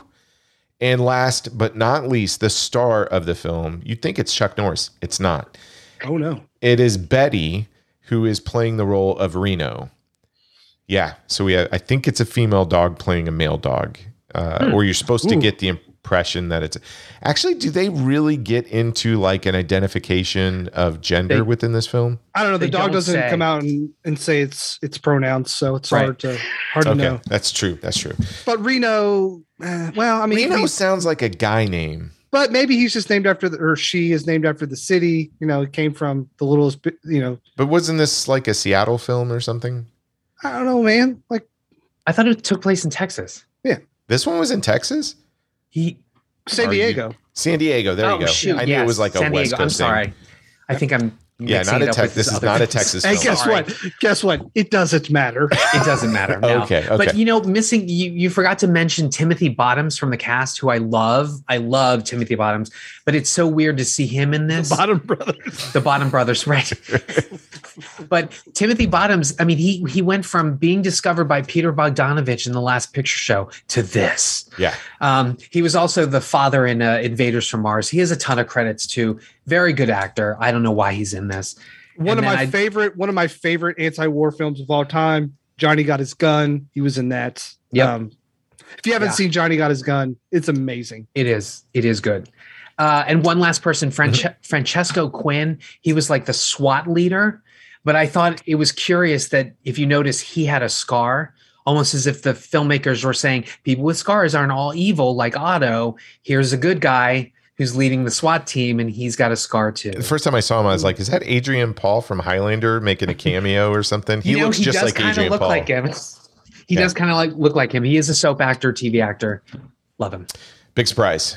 Soap acting. Yeah, that was that was about the level he delivered. All right, Brad, I'm gonna, I'm gonna talk. I'm gonna start with you. Was this a first time watch for everybody on this one? Yes. Yes. Okay, great. Uh, we none of us saw this in the theater. All right, Brad. Uh, None of us saw this coming. Yeah, we didn't. Right. So let's let's talk about Top Dog. Uh, what what how how did that viewing go for you? Wow. This thing is an absolute hate crime.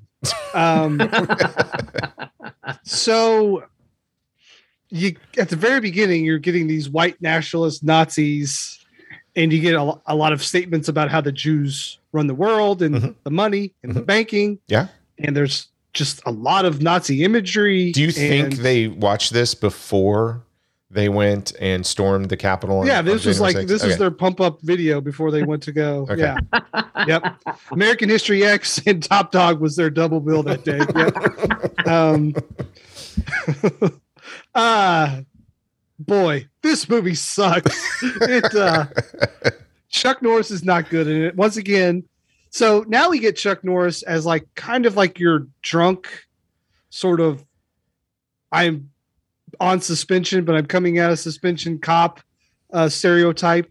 So he's even less interested in the movie, um, which I don't blame him. You're in a movie called Top Dog. Your your co-star is a goddamn dog. Um, but this there's just so much about this movie. I I was like, they're doing this, they're doing this, and they're doing this. Oh, okay. Now the Pope is in this movie. I mean, apparently it's just okay to be within five feet of the Pope, and there's no security around the Pope, no police officers anywhere. I, I don't know. I don't know. Um, yeah, man. I, I watched this movie and uh, it kind of ruined my night. Uh, just how it, it looks like this movie was made 25 years ago. Well, at the time it was made in 1995. It looked like it was made in 1970. It looks so bad. It does not look. 1970s would give it, I don't know, some grit or color to it. Yeah. This looks like it was made in the 90s. Let's be honest. Well, yeah, but it look. I mean, six million dollars in 1995 isn't zero money. It's not a lot, but it's still some money. Okay, And- repeat. Yeah, João Fernandes shot porn. Consider the source. This looks like a cheapo porno without the sex. Sidekick Sidekicks didn't look bad. Sidekicks didn't look bad. It also had more Aaron- money. I think it had a bigger budget. The Mattress King was not going to skimp No, on it was only eight. okay. It was only eight to ten million dollars. yeah. This one's only This- a couple million less. Yeah, it, Yeah. there's no excuse that it doesn't look like an actual real movie. Like I'm not convinced that this is not a real movie. Like Funky Monkey. Oh, Well, okay, I don't want to go too notorious funky monkey. Is Funky Monkey more entertaining than this movie? No. No. I don't. I just answer that for you. I don't know. At least it, uh, Funky Monkey at least had the the monkey, the guy in the monkey suit at the very beginning doing karate. Yeah, but Um, so but the, okay, but we watched Funky Monkey all together in the same room. Yeah, so, I guess the it's not fair. experience, but Yeah. yeah. no, you can't. That's different.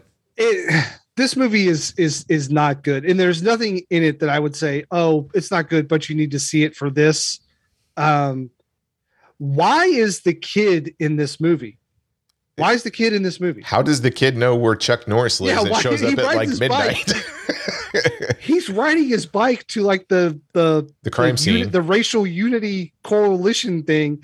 You're like how does he know to go there? How how how does he know that? And why he's are was we listening to the police scanner. why are we is was he really He was oh okay sorry i must have missed because, like, like all kids in the '90s, they listened to police scanners when Did- they're yeah, hanging I know, out. I Did you guys have a police Uh, scanner when you were? I didn't. I don't. no No, Okay, no. I just may have. I don't know. I, I was too busy playing Nintendo like a real kid. Uh, if you had a th- police scanner as a kid, would you go out and solve crimes? I No. would, but I wouldn't. I'm not a vigilante. okay, fine. Anyway. Fine. go ahead. It- this is not a good movie. Uh, not a good movie at all. Um, I don't know if I like the guy gets teamed up with a dog movie. Um, You don't like guys teamed up with animals at all. I I, figured this I out. don't. Yeah, you've got a predisposition to those type of films. I don't. Um, Like if we're doing So, a yeah. month of films where it's like pick, I have to pick two films out that I know you're going to hate.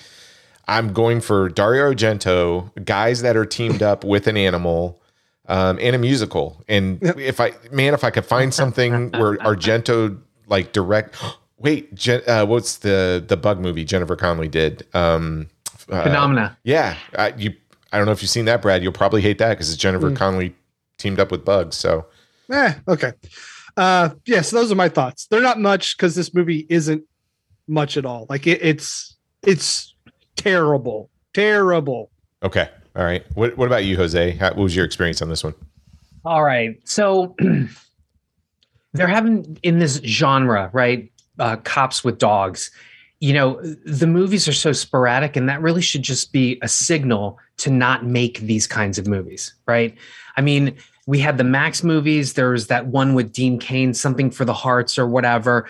Um, and then there's Dog with Channing Tatum, and even that was a box office failure. So I think it has it should come to Hollywood's attention. Do not make these movies. But besides which, when I watched this, I was just the overriding question I had was who was this movie made for? Yes, I was going to say that as well. Because when I think about K-9 and I think about Turner and Hooch and you know Tom Hanks in his underwear with a dog, whatever, you know, I- I'm thinking like there at least there's at least a family bent to it, right? But then this opens and it's like a white nationalist rally with apparently the same uh, uh, uh, fan base when they pan around to the people in the audience of like the the foot recruiting kids from the TMNT or whatever. Like it almost looks like that, right? It's shot that there's way. stealing some v- VCRs and you know watching Hitler movies. Yeah, Right, exactly. exactly.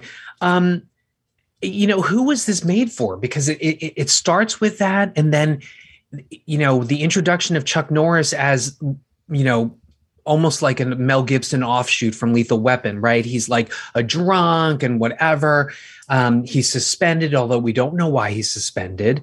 Um, and then there's this dog that rescues a baby. There are so many. I think we know why he was suspended. Did you see how many laws he broke just on Oh, this God. investigation? Oh, yes, of course. So He's a terrible cop. yeah, he Of was course. suspended because he's a terrible cop. Okay. So- but there's so many lapses in like like logic and and and plot narrative like in the beginning there's this fire right? So then grandpa and reno decide oh we'll just go into the building. No he doesn't put on any protective gear. He just goes in and then the dog jumps in and you know rescues the, the baby or what have you. But the whole movie just appears to take place in an alternate universe an alternate universe where the chief is reading the record of Reno, the dog. And he's referring to him as Sergeant Reno. Sergeant Reno has 116 arrests and 118 convictions, just like you. Like they treat this dog like it's an actual person. Well, yeah, I'd like to see a dog. he has a badge. He has a badge. He Yes, is an actual person. yes, He wears and- a and I badge in the swear- station. that somehow, I guess through alcoholism, Chuck Norris can communicate with his dog because they appear to have conversations. Um, They appear be- and so- because the dog can talk. And and so you go through this story, this ridiculous story where they're trying to like figure out who murdered his his official owner, the the grandpa, which also explains why the kid's listening to the police scanners. I guess he's being groomed to be law enforcement. Um, but then you get the sneaking in of these weird vignettes where like you know the dog is sort of like interacting with people and they're played as like comedic like kids movie scenes right? So there's a scene where he's feeding him and the dog decides to eat his cold rotisserie chicken which apparently that's you know his diet cold rotisserie chicken and alcohol. And then there's another where the kid takes the the dog to a dog show and he appears to be flirting with all the other dogs and then steals the award. And then there's a dress up montage with the dog. Like what am i watching right? And then at the end of that montage the dog get this the dog drives the car away. And then the kid kind of looks at the camera breaks the fourth wall and is like well dogs do funny things.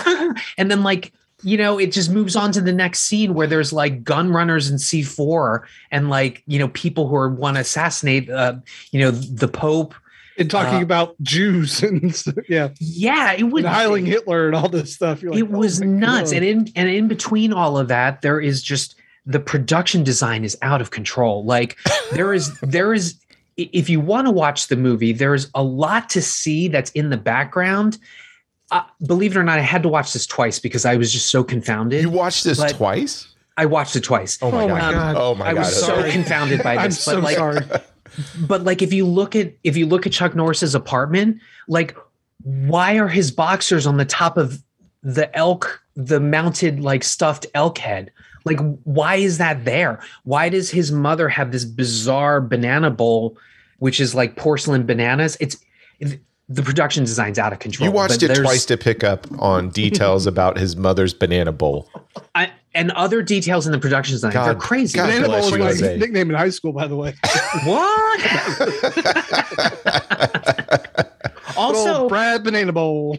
another another weird vignette they're talking about going undercover and this wacko woman comes out of nowhere and she's like i want to be undercover too and she has the same joe piscopo crack uh, like steroid energy and then she the character Hey, never does she ever come back? Does No. she come never back? come back She says she's gonna shave Never her head, comes though. back. Yeah. and it's like why is she there meanwhile there are two action scenes which aren't there's three but there's two that weren't bad the sort of clown assassination attack i kind of dug that that was bizarre and then the um The the uh the industrial the industrial plant like beatdown where it's chuck norris versus 25 guys It's Chuck Norris's stunt double versus 25 guys. Exactly. Okay. I was going to say I I feel like that stunt double was Gary Daniels or whatever because I'm like Chuck never had that flexibility. He never moves that fast. Like what the hell's going He on? He did too, just back in the 70s. Mm.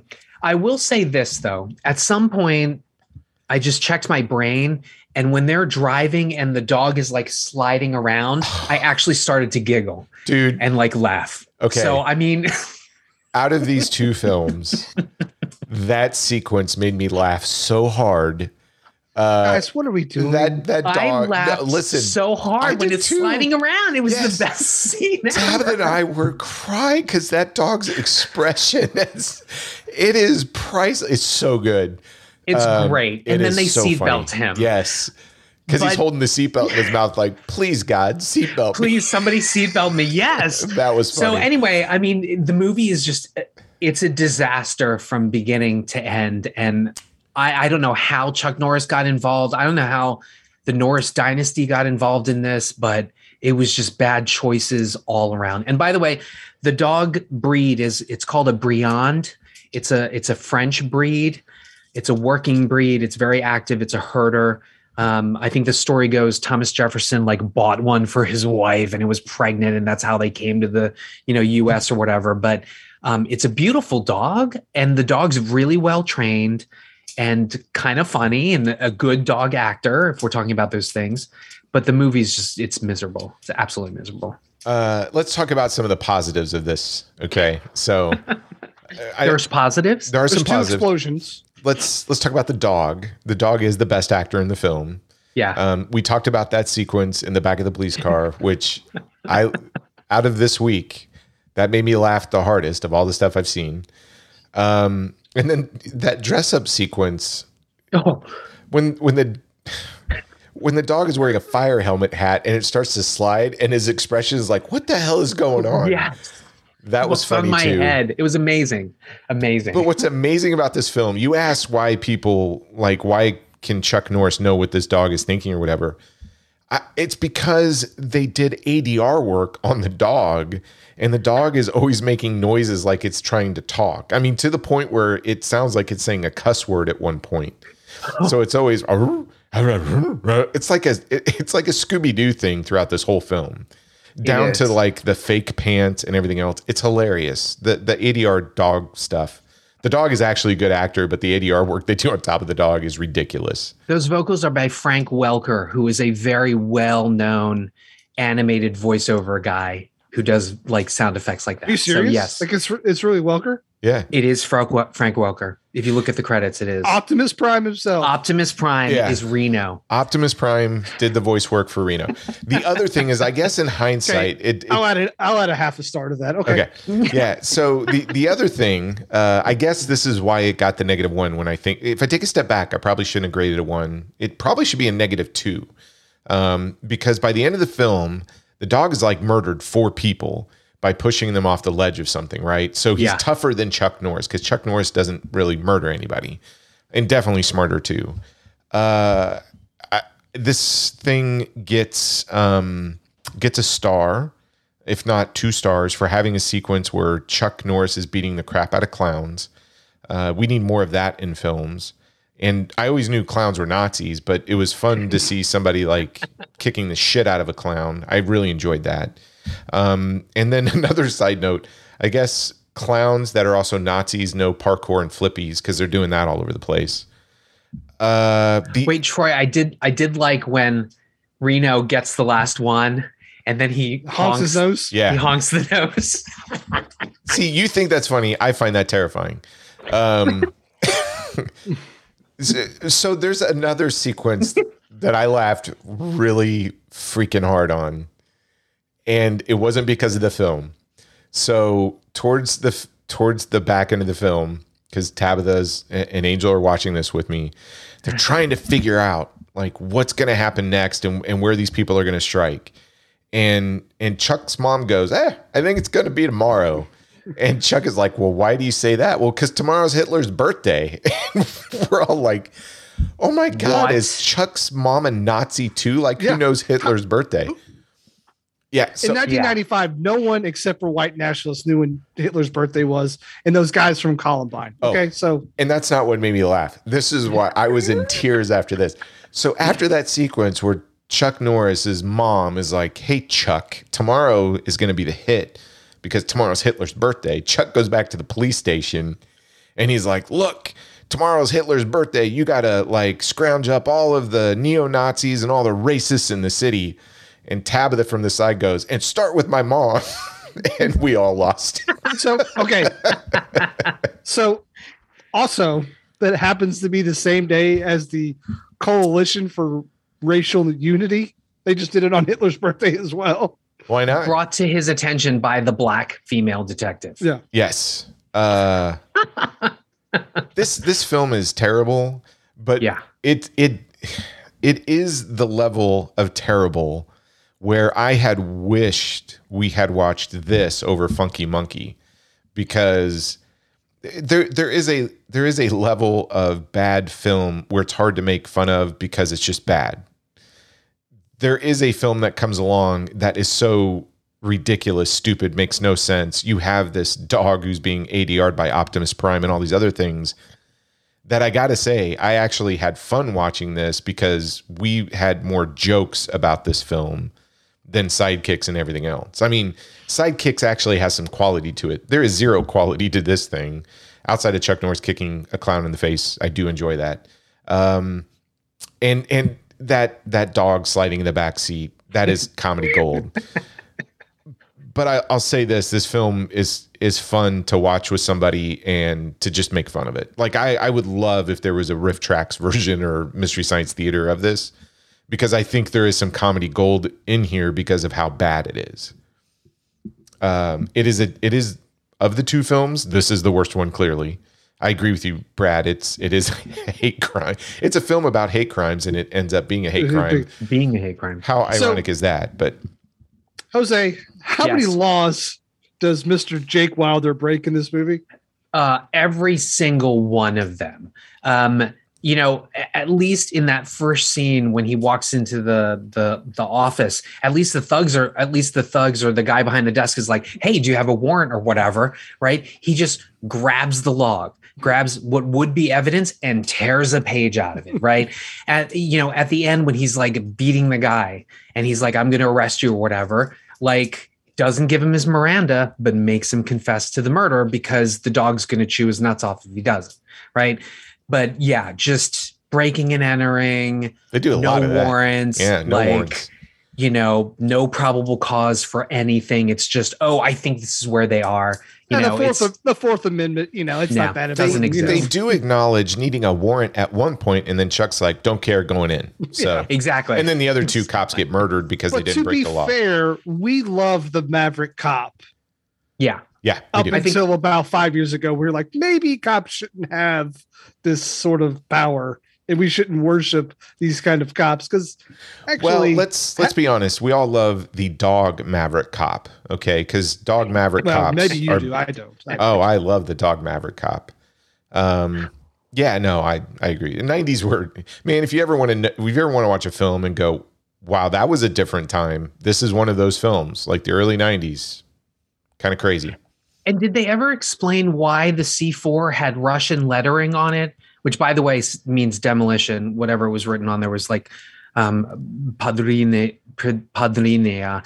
Um, but all the white nationalists were like German and stuff. Where Yeah. did the Russian come into it? Eh, you know, I did learn we wrap ours in foil or something, and they do theirs in plastic. I did learn that from this film. yes. So next time I run across some C4, I'll know which one's American versus Russian based on how and wrap you it. can barely just defuse a bomb by pulling one wire True, true. Which was not the wire that the chief said to pull. because you never listened to me. You don't listen to the chief. exactly. Yeah. Um, I God, did that learn was such a weird note. Yeah, dogs can have PTSD. I think I knew this, but you know, the dramatic turn that the dog has with its nightmares are really good. Um, yes.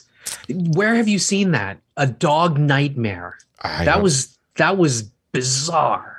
Absolutely the- bizarre. the ADR work and that sequence was very touching.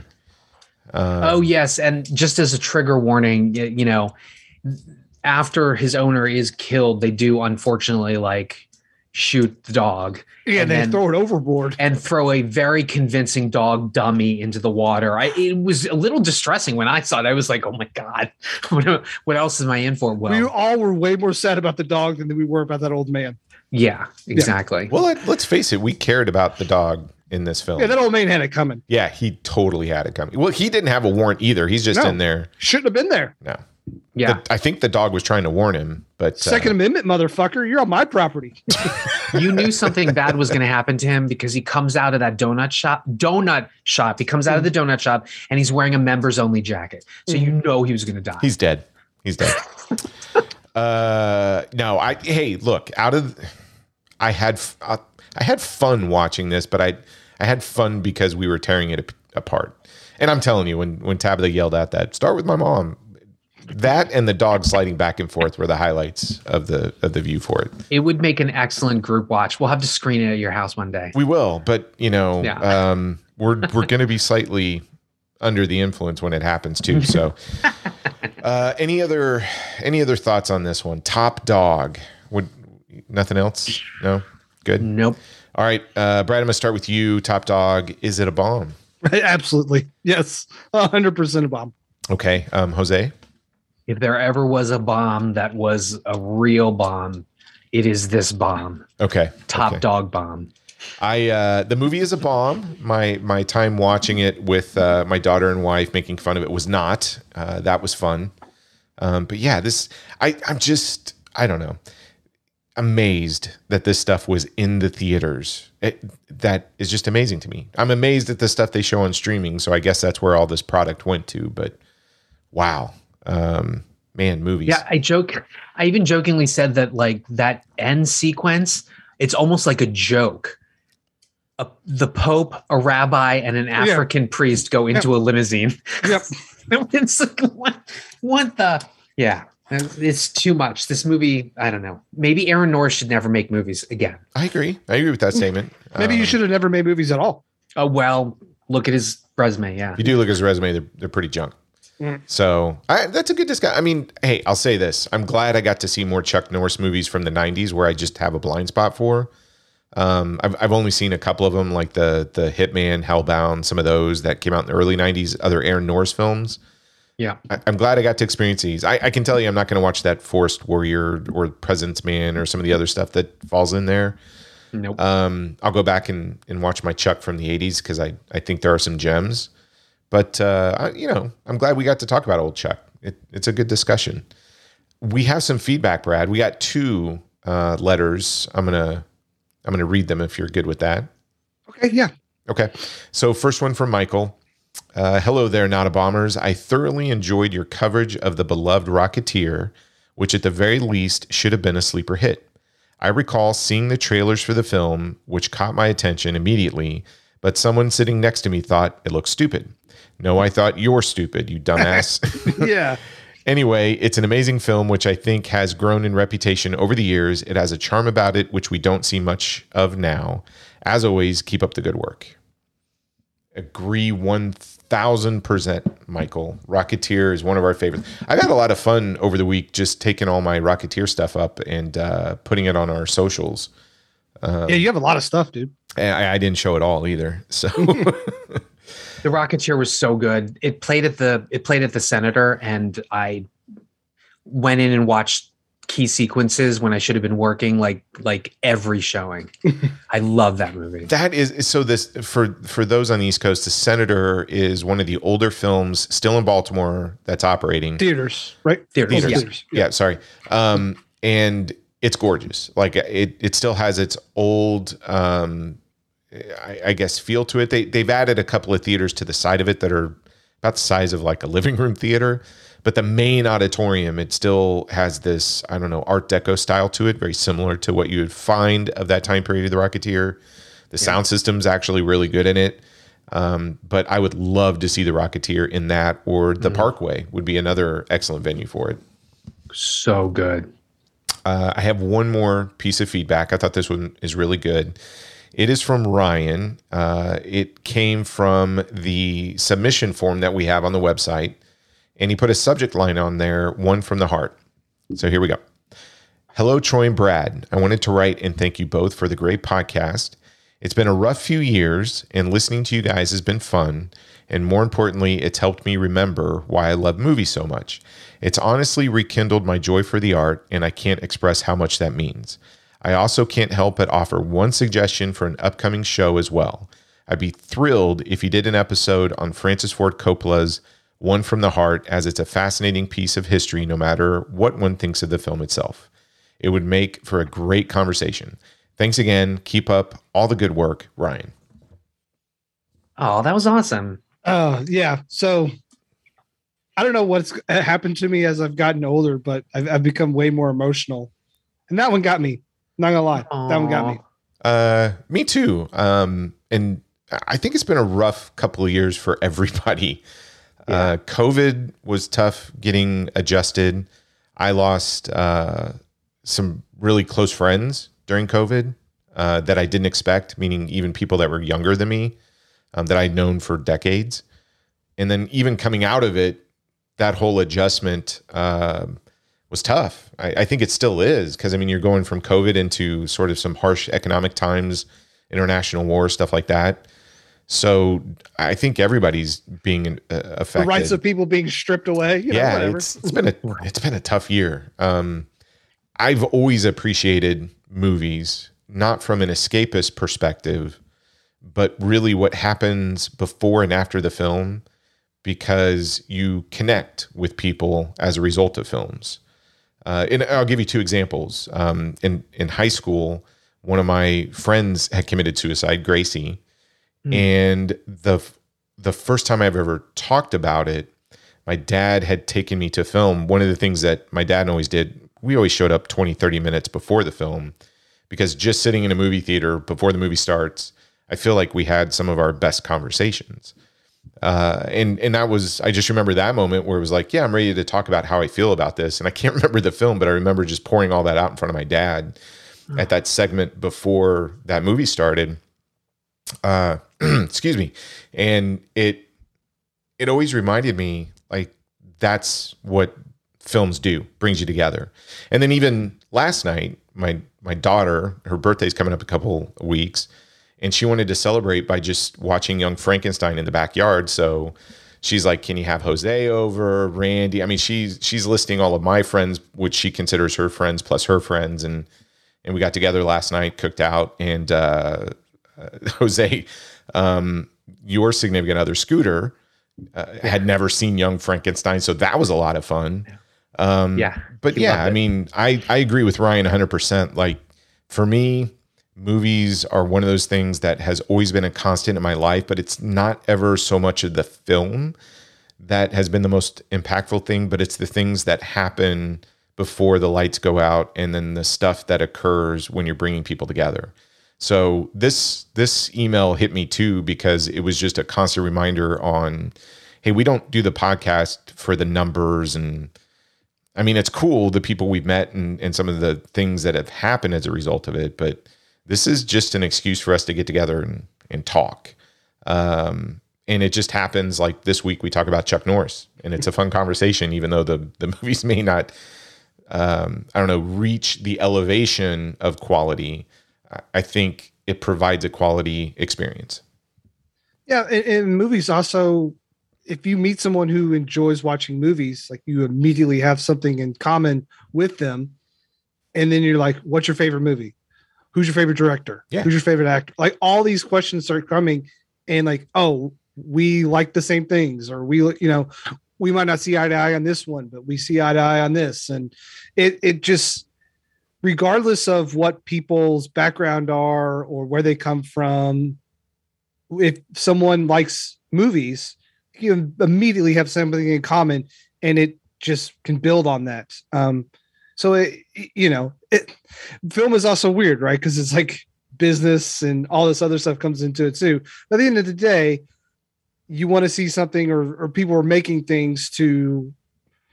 I don't know, make I don't know if make a difference is the right thing, but just make art.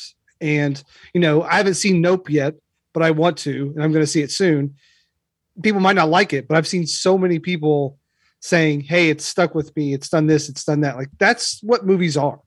Um, Yeah, it's And- it's the great equalizer, but at the same time, it can be the great divider. it's like anything; it's how you you choose to it. But I find people who come at it from the great equalizer perspective. Uh, I've I've met some of my best relationships as a result of that. You know, Yeah. the power the power of film is is incredible, right? It can be something as, you know, cheesy as Top Dog and something as, you know, heartfelt as some of our Oscar winner best pictures or something that makes you feel something emotionally. And um, you know, me growing up uh, when I would go to the movie theaters, like it was not uncommon for an audience to start clapping when the credits rolled or Mhm. when I saw Rocky 4 and they you know he knocked out Drago everybody stood up and just started clapping like they were at a concert or something you know and um or or at you know at the end of dirty dancing people clapped and stood up and like applauded the screen we don't get that anymore and i think during you know even during the pandemic I, had this fear that I was never going to experience something like that. That I was never going to go back to a theater again. I was I was never going to be shoulder to shoulder with a complete stranger who, at the end of a movie, was going to turn to me and be like, "That was friggin' good," or "Are you crying too? Here's some tissue," you know. and so it, you know, it. I Ryan's Ryan's letter was very heartfelt, and I think he is talking about a lot of things we've all gone through, and and hopefully the the magic of movies doesn't you know go away. Like I was a little mad I missed my uh, 3D screening of Thor: Love and Thunder, but nonetheless, you know I I love going to movies and I love being part of you know this sort of collective connection with with strangers in a darkened room watching a movie Yeah, you and, you, and what it brings out in us. you go into a room with 200 strangers and you come out and you all have the same experience. Yeah. Yeah. Well, Ryan, thank you so much for the letter and the email. Brad, if anybody wants to write out to us, I mean, you can reach us on our, our social media platforms. They all have some kind of messaging component to it. We do respond. But uh, Brad, how, how does everybody get a hold of us? Yeah, that's notabombpod at gmail.com. You can go to our website, notabombpodcast.com, and hit the contact us button like Ryan did and leave us a message there.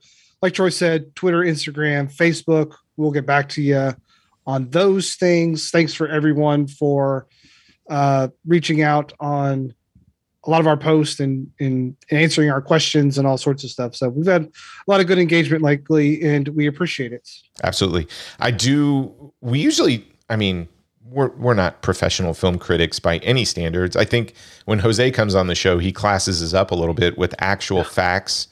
Uh, I was doing the editing of last week's Rocketeer podcast, and Oh, I, I- yes. I do want to have one correction. So uh, Brad got me talking about Timothy Dalton, and we were talking about uh, Timothy Dalton as James Bond. So one little correction: Brad had asked, "Oh, so your favorite?"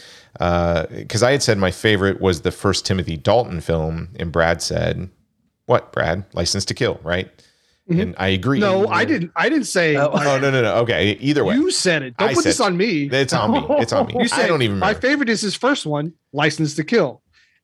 And I was like, wait a minute, I don't think that's right. But Troy would know, so I'm not going to correct him. I don't know if it went down that way, but you know what? I- Let's listen I'm to just the tape. Play, play the tape. Anyways, the Timothy daylights. Dalton's first James Bond outing, The Living Daylights, is the one that I do like. Uh, I just got so excited. Um, sorry about that. Nobody wrote it. It's it's not like anybody was writing in and talking about like the Top Gun debacle when I said uh, Air Force and not Navy. Yeah. Um, Well, That one, that one was That one was funny. bad. People or or the. Bollywood or the Yeah, the the Bollywood. Bollywood one was yeah, uh, but I hey I appreciate that. Look, same same thing when you talk about films. It's not so much about the accuracy of the content sometimes, but it's how you how it makes you feel. Right, that's the most important. Yeah, I'm, I'm still, I'm still Yeah. perfect. So you know, it's, it's Oh. fine. right. Uh, what are we talking about next week, Brad? I have no idea what's on schedule. Uh, yeah, we're uh, talking about what is it, 2004's Throwdown? Is that correct? Oh yeah, Yeah. We're trying Yeah, to. yeah. Oh, it was my pick. Next, duh. Next week is uh, Throwdown. So full disclosure, uh, we we love inserting um, kind of I, I don't know what you would call these like films that not a lot of people know about. They're international. Maybe they not got not got a formal release over here, but it's a great way for us to talk about our Asian action cinema. Uh, and then the other thing, Brad, Because they I- always bomb. They usually always bomb domestically. they always so bomb can talk about 'em. domestically, or they never get released, right? So this also presented an opportunity for us to talk about probably, if you're talking about Mount Rushmore directors, we found a loophole within our, our bylaws to, to find a way to talk about Akira Kurosawa. So you'll get to hear about that connection next week when we talk about Throwdown, because we're also going to talk about an Akira Kurosawa film. So if you do your homework and your research, you'll find out what we're talking about if you want to play along. But yeah, next week we are talking about Throwdown, and and for everybody, it's a Johnnie To film. You can get it uh, through Criterion. They have a great DVD and Blu-ray special edition. Uh, we may have a guest next week. We're still working through the details. I Criterion pans out. half off sale is still running through the end of the month. So if you, Oh yeah, fifty if percent you off. get it by the end of the month, My 50% wallet hates you Yeah. for reminding me of that. Yes. So I would encourage everybody uh, to go out and in some fashion either buy the film, borrow it from a friend. But uh, yeah, we're going to talk about Johnnie To's Throwdown. It appears to be streaming on. If you also have the ancillary uh, service of Hi-YAH on um, Prime Video. I think it's Oh. streaming on there. Oh, there you go. Yeah, it's This is uh, you said Johnnie To, right? yes, Also Correct. known as Yao Do Long Fu Bong. Mhm. Yes, very. It's, uh, going to yeah, be an it's on Hi-YAH. interesting conversation. He's an interesting director. I think uh, when we talk about Asian film in general, I think he gets a little bit of love, but he doesn't get the love um, that a. John Woo, Ringo Lam, Jackie Chan, Sammo Hung. So we're hoping to course correct that next week. And um, look, if you play along and tune in, uh, next week you're going to have a list of films that we hope you're going to run out and try and see as well. So it's it's going to be fun. I'm excited about that. Jose, can't thank you enough, man. Um, I'm excited you came on to this episode. Uh, this was fun. Thank you. this was a blast. Love you, Jose. We absolutely I love you guys. Thanks for having me. The listeners can't see, but Troy has a virtual background on his Zoom that is uh it's uh Chuck Norris missing in action. So Chuck has been staring at me as I've been criticizing these two films. Do you, do you want me to take a picture of it and post it if everybody wants to say cheese and then oh look at us there live picture we'll get that posted there we go uh, Brad anything else I'm missing No, don't get any more James Bond James Bond facts wrong, buddy. Or I'm coming after you. dude I'm gonna do my best I really I really try how I'm not could Jose here that's like the walking How encyclopedia of every film ever known Encyclopedia. it's uh, yeah that one Yes. Uh, I don't know if you're listening in the morning, the afternoon, or evening. Thank you for downloading the episode. Uh, please play along. I I really want people to check out next week's movie. I think you're going to enjoy it. It's really interesting. We're going to have a great discussion about it. Uh, so with that, enjoy your week. Walker told me I have AIDS.